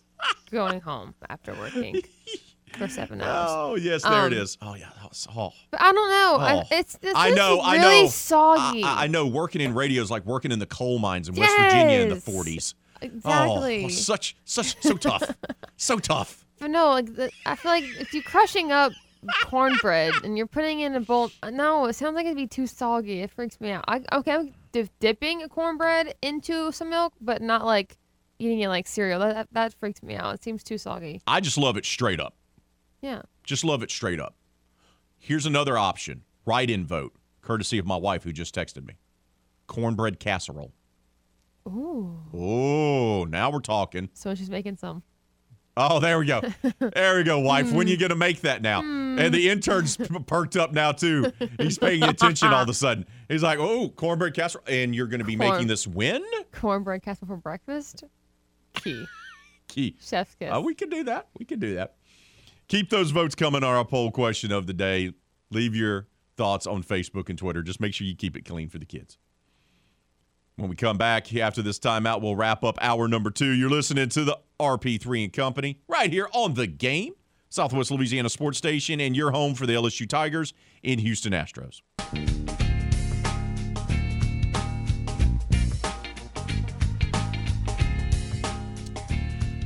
The New Orleans Saints are going to be taking on the Baltimore Ravens this coming Monday night on Monday Night Football, of course. And the game will get you ready for the primetime matchup between the black and gold and the flock. Crunch Time with Miguez and Mesh will be broadcasting live from Twin Peaks on Johnston Street from 4 to 6 o'clock. So come hang out with the fellas. Enjoy the ice cold beverages, great appetizers, tasty burgers, wings, and everything else Twin Peaks has to offer.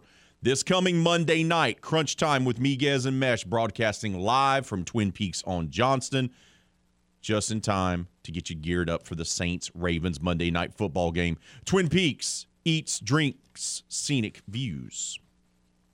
What we got coming up? We got another hour to do? All right, I guess. I guess. I reckon. coming up next hour here in RP3 and Company. Andrew Juge will join us from the Saints Happy Hour podcast for the Big Easy Blitz. That'll be coming up at 8:30. We'll also have our foodie poll question of the week roundtable discussion. Hannah Five Names, Moses Campos, the Wild Man Steve Wiley, and yours truly will discuss. Hey, what's your favorite way of eating cornbread? That'll be coming up as we're having fun with our foodie poll question of the week, and then to lead off hour number three here on RP3 and Company, Jay Walker, longtime voice of the Louisiana Raging Cajuns. He'll join us, give his thoughts on what he saw in Hattiesburg, how the team fought back but came up short, and can they put it together to take down Troy this Saturday at Cajun Field? We'll talk about that with Jay coming up next. Huh, you're listening to the game. 1037 Lafayette, 1041 Lake Charles, Southwest Louisiana Sports Station, and your home for the LSU Tigers and those World Series playing Houston Astros. Oh, yeah. Oh, yeah. Everything, everything, everything gonna be all right this morning. Live from the Delta Media Studios in Upper Lafayette, here is the producer extraordinaire, Hannah Five Names, and your big, bald, beautiful host, Raymond Parks III, better known as RP3.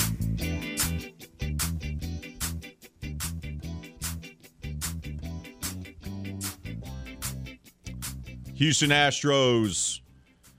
Lance McCullers makes history for all the wrong reasons, becoming the first pitcher in Major League Baseball history to surrender five home runs in a single World Series game. As the Stros get shut out seven to nothing in Game Three of the World Series, Phillies now hold a two-one advantage in the Fall Classic. Game Four will be tonight, live from Philadelphia. Astro launch will begin at 6:30. First pitch 7:03. You can listen to that game live right here on the game. Your home for the Houston Astros in Southwest Louisiana. Right now, though, it's time for us to start talking some Louisiana Raging Cajuns. Great atmosphere last week in Hattiesburg. Their fans really did come out. It was a nice atmosphere for a Thursday night game. It went the Cajuns, well, it didn't go their way to start off with. After that initial interception, everything kind of came off the rails a little bit, but the Cajuns fought back, made adjustments, and actually had a couple opportunities late in the ball game to tie it up and possibly force overtime. Unfortunately, they were unable to do so as they fell to Southern Miss there in Hattiesburg. To give us his thoughts on what he saw from his perspective is the longtime voice of the Louisiana Raging Cajuns. Jay Walker now joins us here on this Wednesday edition of RP3 and Company. Jay, good morning to you, my friend. How are you, bud? I, I'm well, but I but I got a I got a World Series question for you.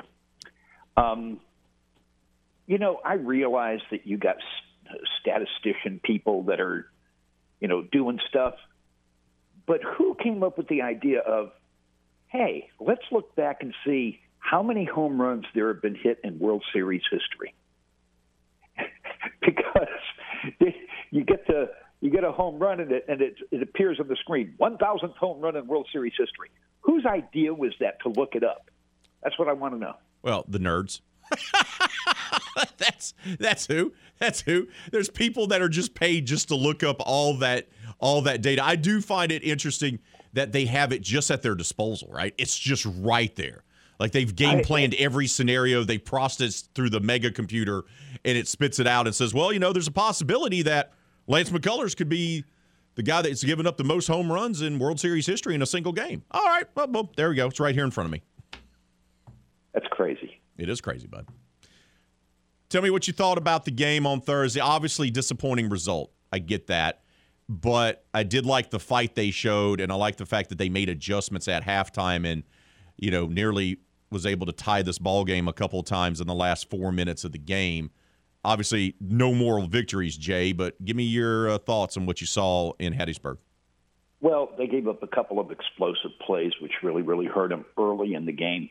And well, I'll tell you, when you're on the road, it's really hard to come from behind. And I agree with you. I, you know, they they gave Southern Miss exactly 50, 51 yards, I think it was, in the second half, and put themselves in a position to maybe come back. But let's go back to what you and I talked about last week, Ray. there were two big keys to the game field position and turnover margin. Yep. Well, the Cajuns were minus two in the turnover margin. And if you look back, they had two drives that started past the 35 yard line, and that was it. Southern Miss won the field position battle all night long.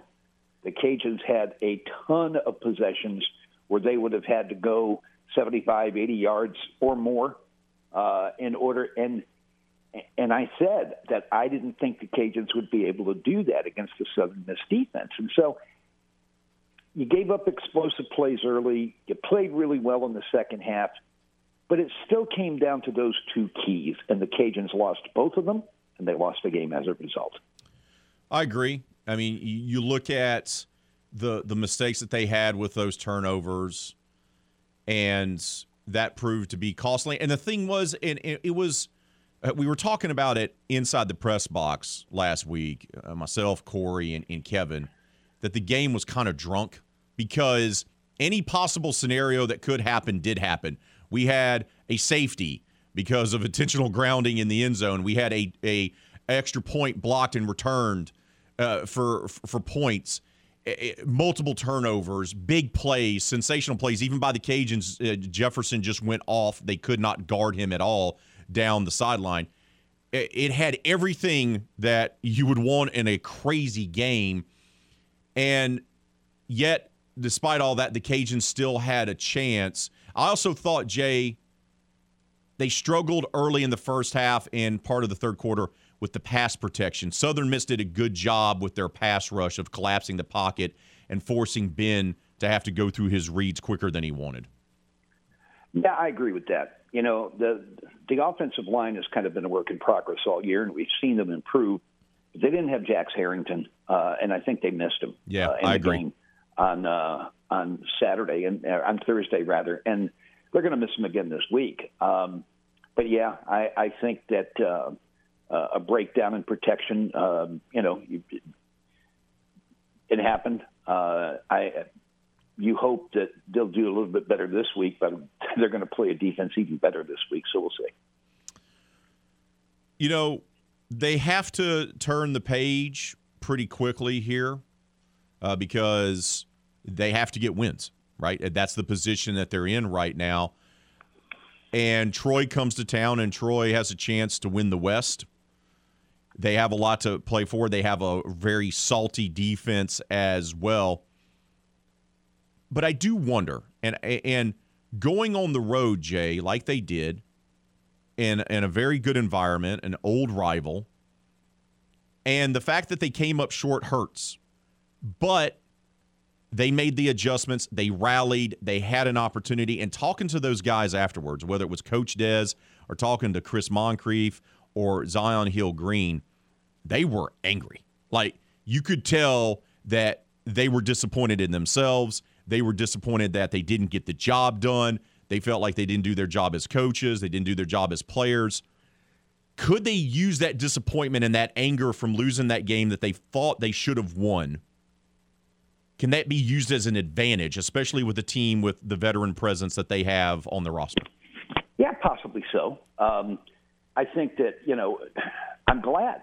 Uh, I'm not glad they lost. You understand, but I, but I'm glad they were mad. I'm glad they were angry. It means they care. And um, so, yeah, I, I think that, you know, sometimes you can take a loss and it motivates you. And, you know, hopefully that'll be the case. You know, the Cajuns have played um, good football at home this year. You know, they had they had the loss to, to South Alabama when they were still trying to find themselves a little bit.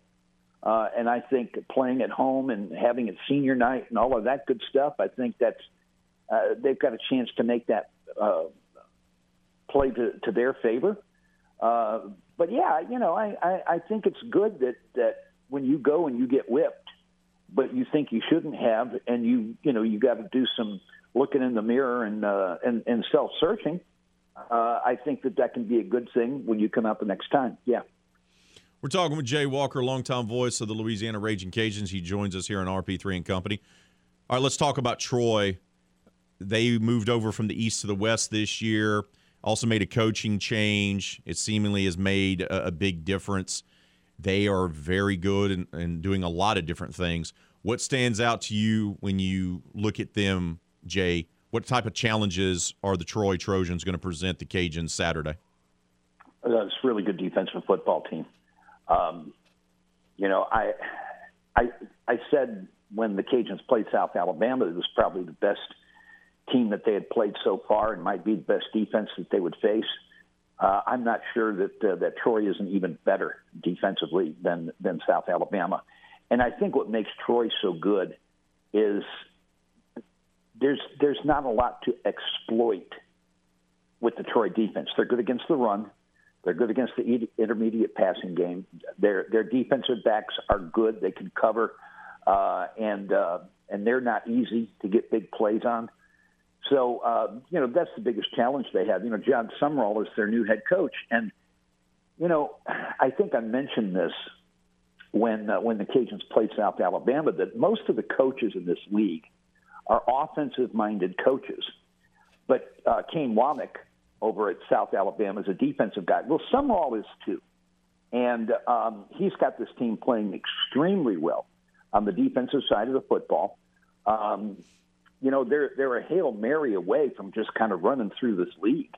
And uh, Carlton Martial, uh, their inside linebacker, is uh, he's about to break the NCAA record for tackles in a career. That's how good that dude is. So, Cajuns are going to have um, going to have their work cut out for them because Troy's defense is just outstanding. They've got uh, two quarterbacks that have played for them. Gunnar Watson was their starter. Uh, he had some injury issues. And uh, Jarret Doege, who uh, came to Troy via a couple other schools, including Western Kentucky, came in and, and did a really nice job for him. So um, they've got capabilities on offense, but the strength of that team is on the defensive side of the football, and they're very good in what they do.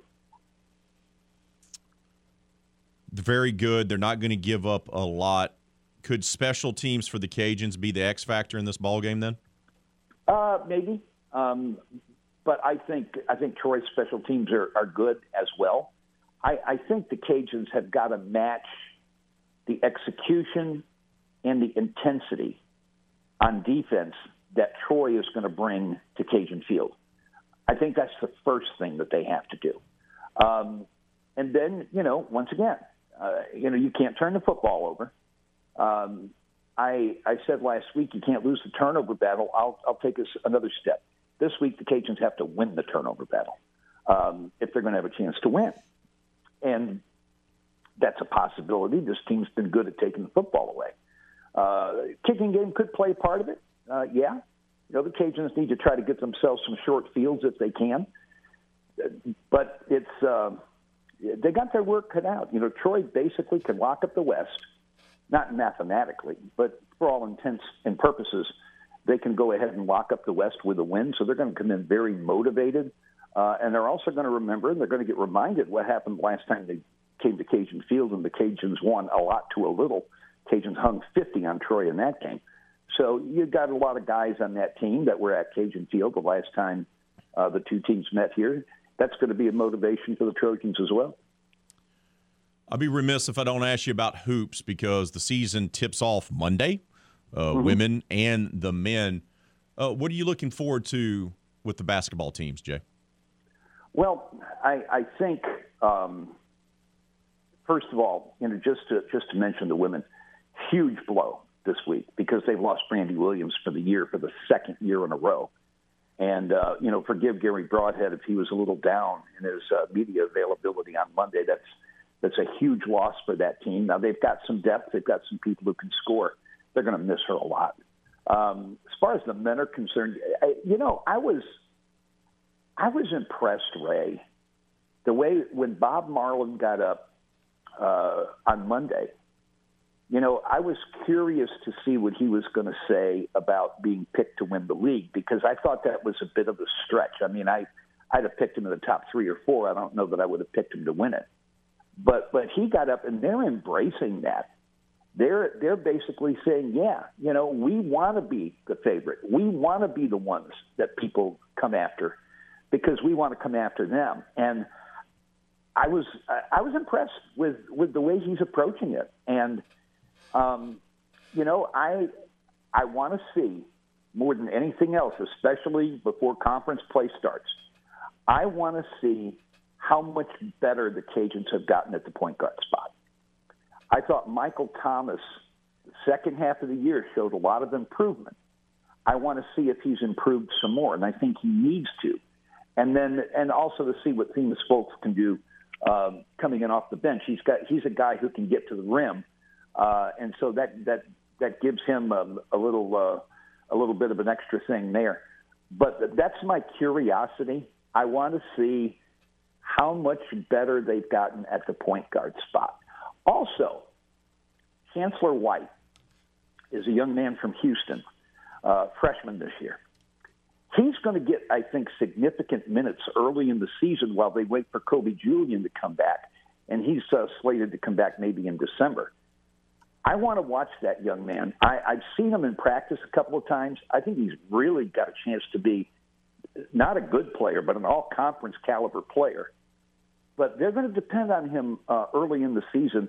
I want to see how a freshman responds to that when they go to places like SMU and Texas. Jay, always appreciate your time, brother. Enjoy being on the call on Saturday. And I know you're excited for hoop season as well, brother. We'll talk to you next week, my friend. All right. I'll look forward to it. Thanks a lot. Yeah, losing Brandy that way, we haven't really talked about it. Young lady out of Lake Charles. She had a knee injury four games into the season last year, lost her. She was a preseason second team honoree for this year, was going to be the leader of this team, a great scorer.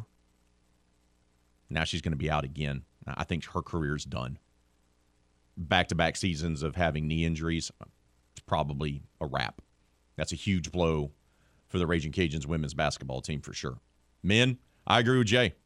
What's the point guard play going to look like? If they can figure that out, they can win the conference and get to the NCAA tournament. They have that type of talent. But it's all going to come down to the point guard. Appreciate Jay for his time. We got to take a time out. When we return here on RP3 and Company, it'll be time for our foodie poll question of the week roundtable discussion. Hannah Five Names, Moses Campos, and the wild man Steve Wiley. That's all coming up next right here on the game, Southwest Louisiana Sports Station, and your home for the LSU Tigers and Houston Astros. Kamara bobbles it at the 20. He reels it in and he's got the ball. What a catch by Kamara. You're listening to the game. 1037 Lafayette and 1041 Lake Charles. Southwest Louisiana Sports Station and your home for the NFL.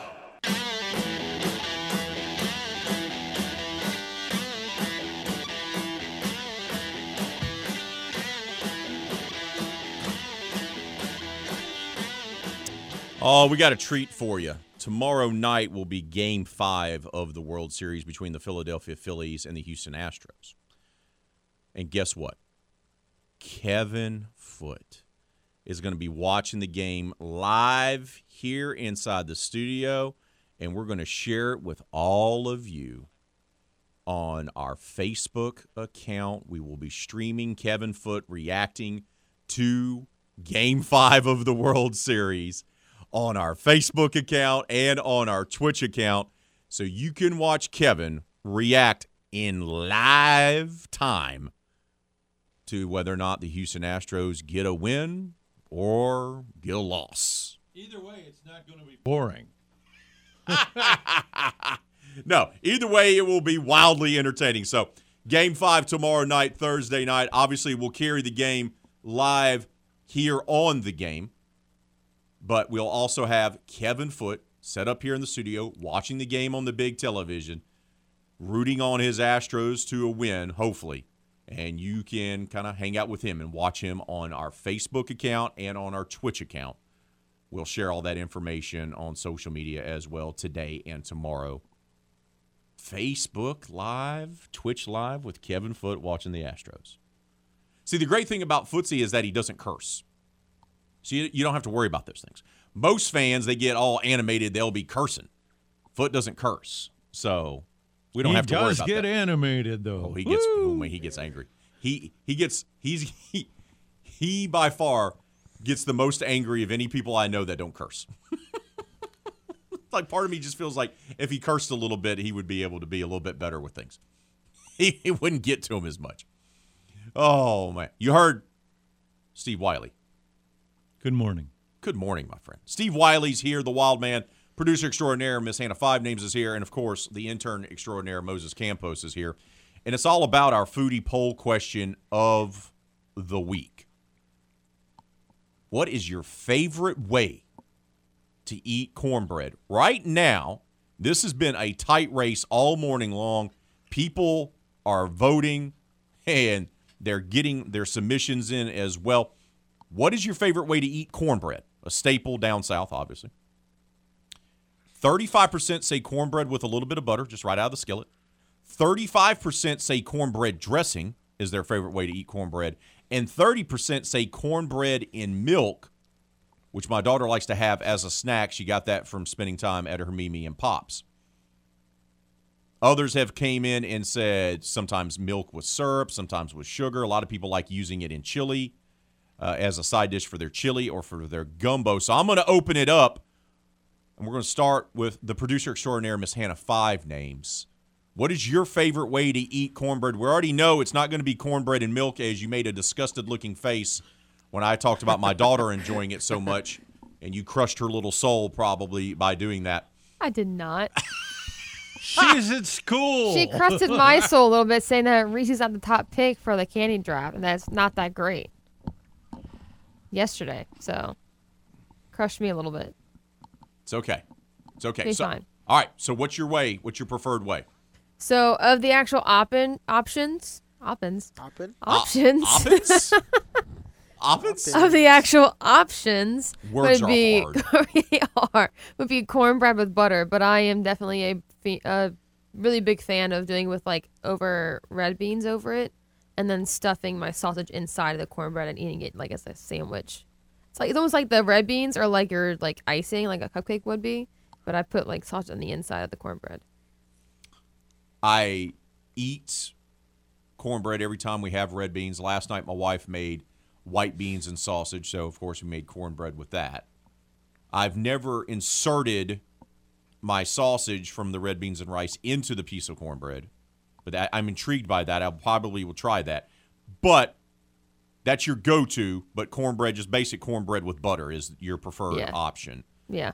Um, a, a lot of a lot of folks are talking about inserting it into a dish, using it as part of your gumbo or your red beans and rice, or uh, in or even as a soup or a chili. So we've had a lot of that. But of the options we provided, little butter, Butter. is what you're going to go with. Mhm. We now go to intern extraordinaire Moses Campos. Moses, how do you prefer your cornbread? I guess a couple of ways. I eat it straight up, or from the options, like she said, with butter. But when my dad makes his chili, I like to cut it open and put the chili in the middle and eat it like a sandwich. using cornbread to make sandwiches. I was not prepared for this. I was nor was I prepared for you and Hannah to be on the same page with this. Look at that. The earth is tilting on its, It's- axis. it, it only took a couple of months for you guys to actually find something to agree upon. It's progression. We're getting there. you are getting there, begrudgingly so. Moses is even trembling a little bit. He's like, I can't believe we're on the same page about something. I know it's weird. I feel like I failed myself and my family, brought shame to my household. I hope they're not listening.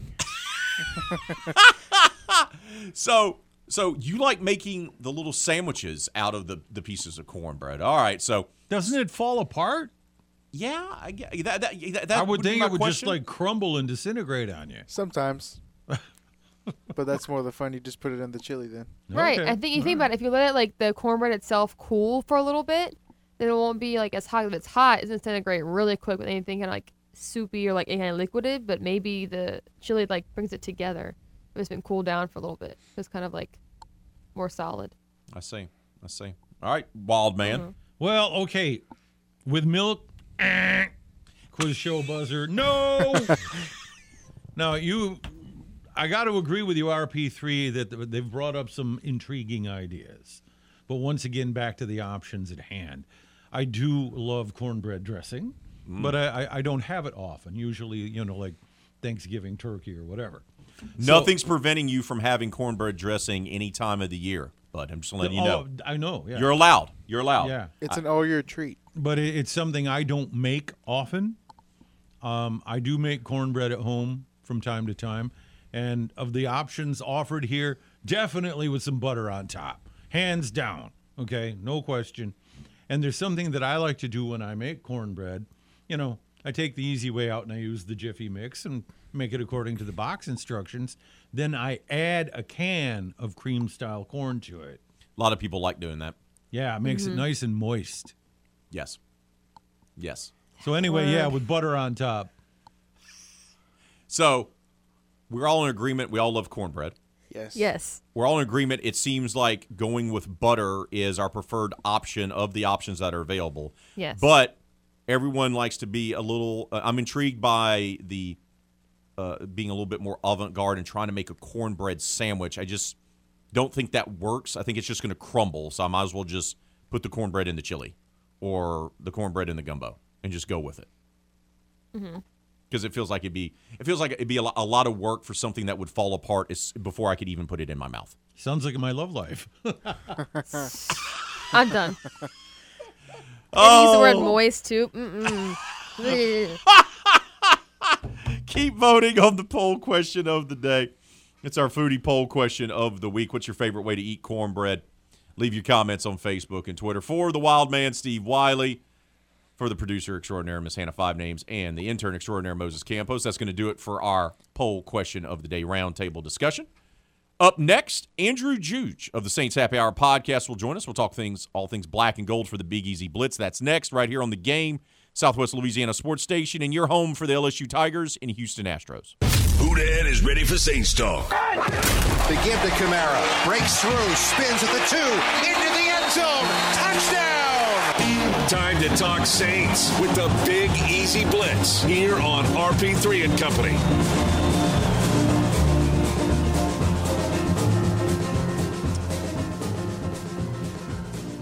We get to talk to Andrew Juge of the Saints Happy Hour podcast, and we get to discuss a victory. What? Is the world upside down? Good morning, brother. How are you?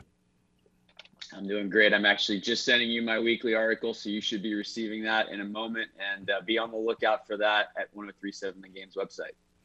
Oh, bud, look at you, just living the dream. All right, let's get right to it. Defense had been, let's be honest, less than mediocre for most of the season. I don't know what happened, but keeping Davante Adams to one catch, keeping Derek Carr under 200 yards of offense, and the Raiders under 200 yards of offense, bottling up Josh Jacobs, getting turnovers, tackling well. I don't know what happened, but the defense finally woke up for the first time in about a year.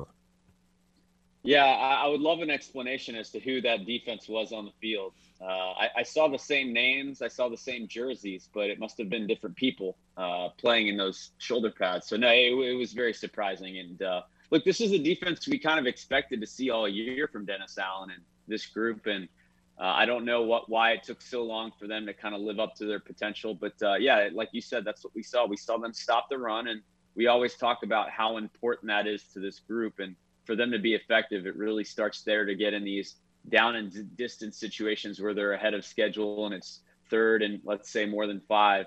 Uh, and then and then from there getting a pass rush with four four pass rushers and they they've struggled to do that at times this year. Uh, but I thought Davenport was tremendous. I thought David Onyemata had some good plays. Cam Jordan did his thing. Obviously, getting Peyton Turner back and getting a lot of production out of him was unexpected, but uh, a welcome development. And so, uh, look, I, obviously that was huge for the Saints. Uh, I I don't know that anyone would have thought Davante Adams would get limited like that without Marshon Lattimore on the field.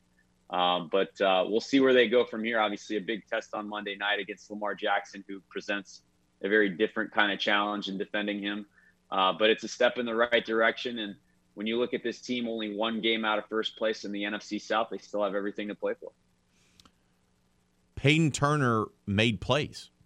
Peyton Turner played a game. I don't know what's a bigger deal the fact that he made plays or that he even played a game. But either way, you got to take it for the second year guy out of Houston, who the Saints are very high on, but he's been injured or healthy scratched for most of his career. Uh, that's very promising what we saw against the Raiders.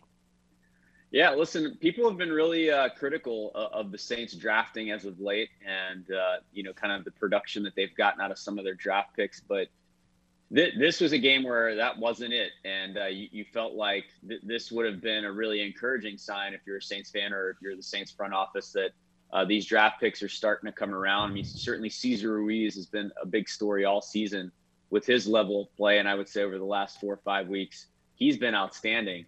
Uh, so I think that's really encouraging when you look at Cesar Ruiz maybe becoming a really solid player, even though he was kind of like the fan base viewed him as a, a bust and, and, highly criticized. Uh, he seems to have turned a corner in a big way. You talk about Peyton Turner finally comes out as two sacks, has a really big game. I thought Marcus Davenport, who is often criticized, he, I thought he was tremendous in this game and played really well. And and then you look at look, Pete Werner continues to be amazing. Alontae Taylor uh, stepped up in this game and really helped shut down Davante Adams. So there was a lot of young players that made some plays in this game, and I think looking forward into the future, that's a really encouraging sign for a lot of those that were critical of these draft picks. Now, obviously, that's just one game, and they have to keep it going. Uh, but that was a positive sign for the Saints. Defense played very well across the board, all three levels. Werner is an absolute tackling machine. Uh, it feels like maybe the baton is being passed off slowly to him from Demario Davis. Um, I think they're going to be fine there for years to come. Yet another Ohio State player producing for the Saints. That's a story as old as time. Let's go offensively. Alvin Kamara has a breakthrough game. They got him the ball. They got him the ball in space. He did a lot of the work. They got Taysom Hill involved as well. And offensively, they were able to make things happen yet again without Michael Thomas, Jarvis Landry. Yeah, well, first of all, I just want to point out now that you talk about stats lying, the Saints are now the number 10 defense in the rankings in the NFL. And so it's amazing how one amazing game can kind of skew the stats. Now they've vaulted up the rankings. And so uh, the Saints can now boast the top 10 defense. They're ranked fifth, by the way, offensively. So it's kind of maddening to think that you have the fifth best offense, the 10th best defense, uh, if you look at Carolina, Tampa, and Atlanta, they're in the 20s in both categories. So th- this is a division when you look at the rankings where you're like, yes, the Saints should be at the top of this division and kind of dominating. Unfortunately, they're dead last in the NFL in turnover ratio at negative nine. So that's been the story. The Saints, if they protect the football, they should be able to win all these games that they're playing. Uh, and when they don't, obviously that that kind of levels the playing field. But you know, offensively, they continue to hum. I, I think Andy Dalton has been uh, really efficient. I think he's played well. Look, he was fortunate with the interception that the two feet don't land in bounds, but uh, those are the plays you want to minimize. And I think besides that one mistake overall, he was really solid.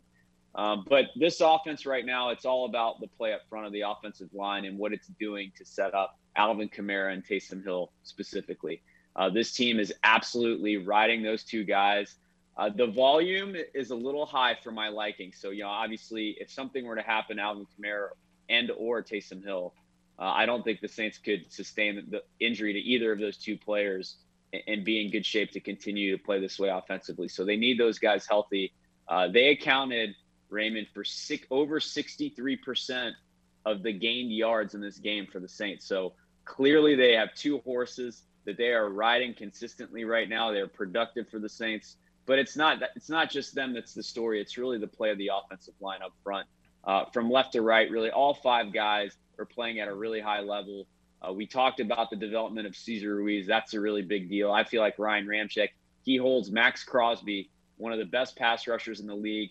Zero sacks, zero QB hits. Uh, he kept Andy Dalton clean all day. So Ryan Ramczyk really earning that contract and uh, getting Andrus Peat back was big. And so I, I just feel like up front, that's been the story of the season for the Saints. If there's one area besides the linebackers, you mentioned Werner and, and Demario Davis, I think they're in really good shape there as long as they stay healthy. Uh, but on the offensive line, that's been the most productive unit of the Saints all season. Mark Ingram gets banged up, which is not necessarily surprising. He's been nicked up the last couple seasons of his career. He's on the back end of it, right? Um, but he's going to be out for a little while what do they do at running back behind Alvin Kamara now? Yeah, I mean, there were some rumors about maybe looking at a running back at the trade deadline. Nothing happened there. So uh, obviously, Mickey Loomis just felt like he had already given up enough assets to where they didn't really want to ship out any more draft picks. So, uh, so they stay pat at, at, at that position. And so yeah, you you wait for Mark Ingram to come back. He's uh, apparently out for three to four weeks with an MCL sprain. And, and so someone else is going to have to step up. I think the big danger here again is is the volume level. Now Taysom Hill does get a lot of carries that takes some of the volume off Alvin Kamara, uh, but you want to keep him healthy too. And I think managing their reps uh, and finding that sweet spot for how much you use them is going to be really critical moving forward because obviously we know this offense operates at its best with Alvin Kamara and Taysom Hill heavily involved, but you can't get in a position where you're overusing them and, and risking injury. So you need someone to come in and, and, and, kind of at least give you five or six touches a week. Uh, look, Dwayne Washington had it last week. I don't know that that's a guy you want to be using consistently unless it's an emergency situation. Uh, Jordan Howard is a veteran. He's only 27 years old. Uh, he had a pretty good season last year for the Eagles. He's had some injuries in his career, but uh, he's currently on the Saints practice squad, and I think he's the next man up. I expect him to get called up this weekend uh, and we'll see what he can do. But I think the Saints are fortunate to have Jordan Howard on their practice squad, and uh, I'm eager to see what he can do in this offense. I think his time may be coming uh, to produce and get a chance here. We're talking with Andrew Juge of the Saints Happy Hour podcast. He joins us here on RP3 and Company. I want to talk about Chris Olave because he has made the transition to the NFL extremely well. His route running is just so good. It's like he's been in the league for five years. He catches everything thrown his way. He gets the tough yardage. He can also go deep. He's a complete wide receiver. And he's doing this, leading rookie wide receiver in yards and catches this season in the NFL. And what stood out to me more than anything, Andrew, is that he's doing that without having the help on the field of Michael Thomas and Jarvis Landry, who have now missed five and six games. He doesn't have that. So he's getting number one cornerback treatment out there, and he's still producing.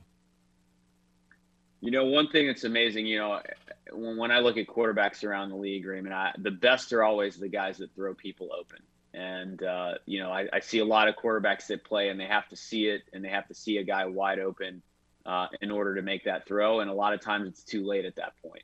And uh, you know, and not that Andy Dalton is, is is one of the greatest by any means at quarterback, but you're starting to see him trust Olave so much that the ball is coming out when Olave's out of his break, or maybe even just before his break. And so a lot of times, Dalton he he knows Olave is going to be in that spot. He knows he's going to catch it. He knows he's going to create separation because his route running is so precise and he's like, I'm just going to throw it to that spot and, and let Olave go get it. And uh, I think that's been one of the things you saw it against the Raiders. There were a number of third and six, third and seven, third and eights where they're just easily converting those because of the separation that Olave is creating. And so, it, what's remarkable, as you said, is that there's no Landry, there's no Michael Thomas, and so Olave is getting all the attention. He's getting the primary cover guy, and uh, and he's still winning. And as a rookie, you, you just feel like the game feels really slow for him. It's already slowing down. He's very comfortable. His route running is incredible. He has great speed, good hands. Uh, I, I, think rookie of the year. Look, there's a lot of football left, but I do think rookie of the year is in play for him. Uh, if he can continue to stay healthy and keep producing like this, uh, you can only imagine with Michael Thomas coming back and Jarvis Landry coming back, w- what other opportunities this might open up for him in terms of production. Um, but he's been just absolutely tremendous, uh, and I think he's only scratching the surface. Look, if you if you talk about what Andy Dalton at 35 is able to do with him, uh, if the Saints and, and look, Olave is going to survive Andy Dalton in this offense, so he, he's he's going to be on this team much longer than Andy Dalton is the quarterback, and it, it's it's a little scary to think at some point if the Saints can find their quarterback of the future and find a guy that can consistently make plays back there uh, regardless of who that is, uh, they are really set up to succeed with this receiver who's only going to get better. He's just so impressive, and you see why the Saints wanted to to get him and, and trade up to, to to get him because they knew they saw what his potential was. All right, let's switch to Monday night because the Ravens are a very beatable team, as many teams in the NFL are this year. But the Saints have always struggled with a guy that can do both. And Lamar is the best at killing you with a 55 yard pass down the seam and beating you with a 45 yard run on a, a broken play. Uh, there's no one better in the league than him. He's a former MVP. He is a star, and he is a problem. The Saints have always had issues with that. What do you make of this matchup on Monday night, and how can the Saints win the game? Yeah, it's going to take sound, discipline defense. It's going to take good tackling. Uh, it's going to take uh, gap integrity. It's going to it's going to take all the things that, uh, from a discipline standpoint, the Saints are going to have to be really sharp. Uh, you know, he's a guy, Lamar Jackson, where you, you can bottle up a play, you can play it perfectly defensively, and he can break out of the pocket. He can make things happen with his feet. And uh, he, he's a very, very challenging matchup because, look, quite frankly, the Saints have had a lot of struggles with these types of quarterbacks. Mobile quarterbacks have kind of been the kryptonite, for lack of a better way of putting it, uh, for this Saints defense over the last few years. As good as they've been when they face a guy like this, uh, a lot of times they struggle. And uh, so this presents a unique challenge. And as good as it is to see the Saints play at a high level defensively against the Raiders, and the Raiders, look, the Raiders, they, they held them to 189 yards, which is the lowest offensive output by any team in the NFL this season. And that's nothing to sneeze at because the Raiders came into this game a top five scoring offense. Um, and so that that was a really this is not like they the Carolina Panthers came in with their third string quarterback and Christian McCaffrey traded and they shut them down. I mean they they shut down a real offense. So kudos to the Saints. Um, but again, this presents a really unique and different challenge. And Lamar Jackson, obviously, you want to try to make it look. We, we know Rashod Bateman's going to miss this game. Uh, there's a good chance that Mark Andrews will miss this game, so he'll be missing some weapons. And I think it's going to be really important to try to turn Lamar Jackson, keep him in the pocket, force him to be a passer. That doesn't mean he can't beat you that way too, because he is that special. Uh, but I think all things being considered, you would rather him go vertical on you uh, than make plays with his feet. So I think defensively that has to be the approach. Off- offensively, look, I, I think the Saints are going to go. We'll see what Roquan Smith. You know, he obviously the Ravens just traded for him, and we'll see what he's able to contribute in his first game. Um, that's going to help Baltimore. But defensively, they've been a mess, especially in the secondary and they've had a lot of injuries on the back end. And so this is yet another matchup that I think the Saints offensively will be able to exploit. I think they'll be able to move the football. This could become kind of like the Arizona Saints game, a little bit of a shootout. Um, and it's just going to be really important offensively that while the Saints be aggressive and, and, go for points, go for yards, that they not turn the football over because it, it's going to be about protecting the football. And I think that will decide the game. Andrew, Appreciate your time as always, brother. Enjoy your weekend. Uh, stress-free weekend, right? Uh, no, no Saints game to cheer on. You have to wait till Monday, so I hope you enjoy it, my friend. Absolutely. Well, we'll get a chance to watch the NFC South games. We get to hate watch the Falcons and, and Bucks and, and, see how they do, and uh, then you know you can relax going into Monday. Hopefully, a couple losses there. So, uh, yeah, look again. Saints only one game out of first place. Uh, everything to play for, and so this is a big one on Monday night. Looking forward to it. Talk to you next week, bud. Sounds good. Thanks, Raymond. We got to take a time out, wrap up the show. That's coming up next, right here on the game, Southwest Louisiana Sports Station, and your home for the LSU Tigers and Houston Astros.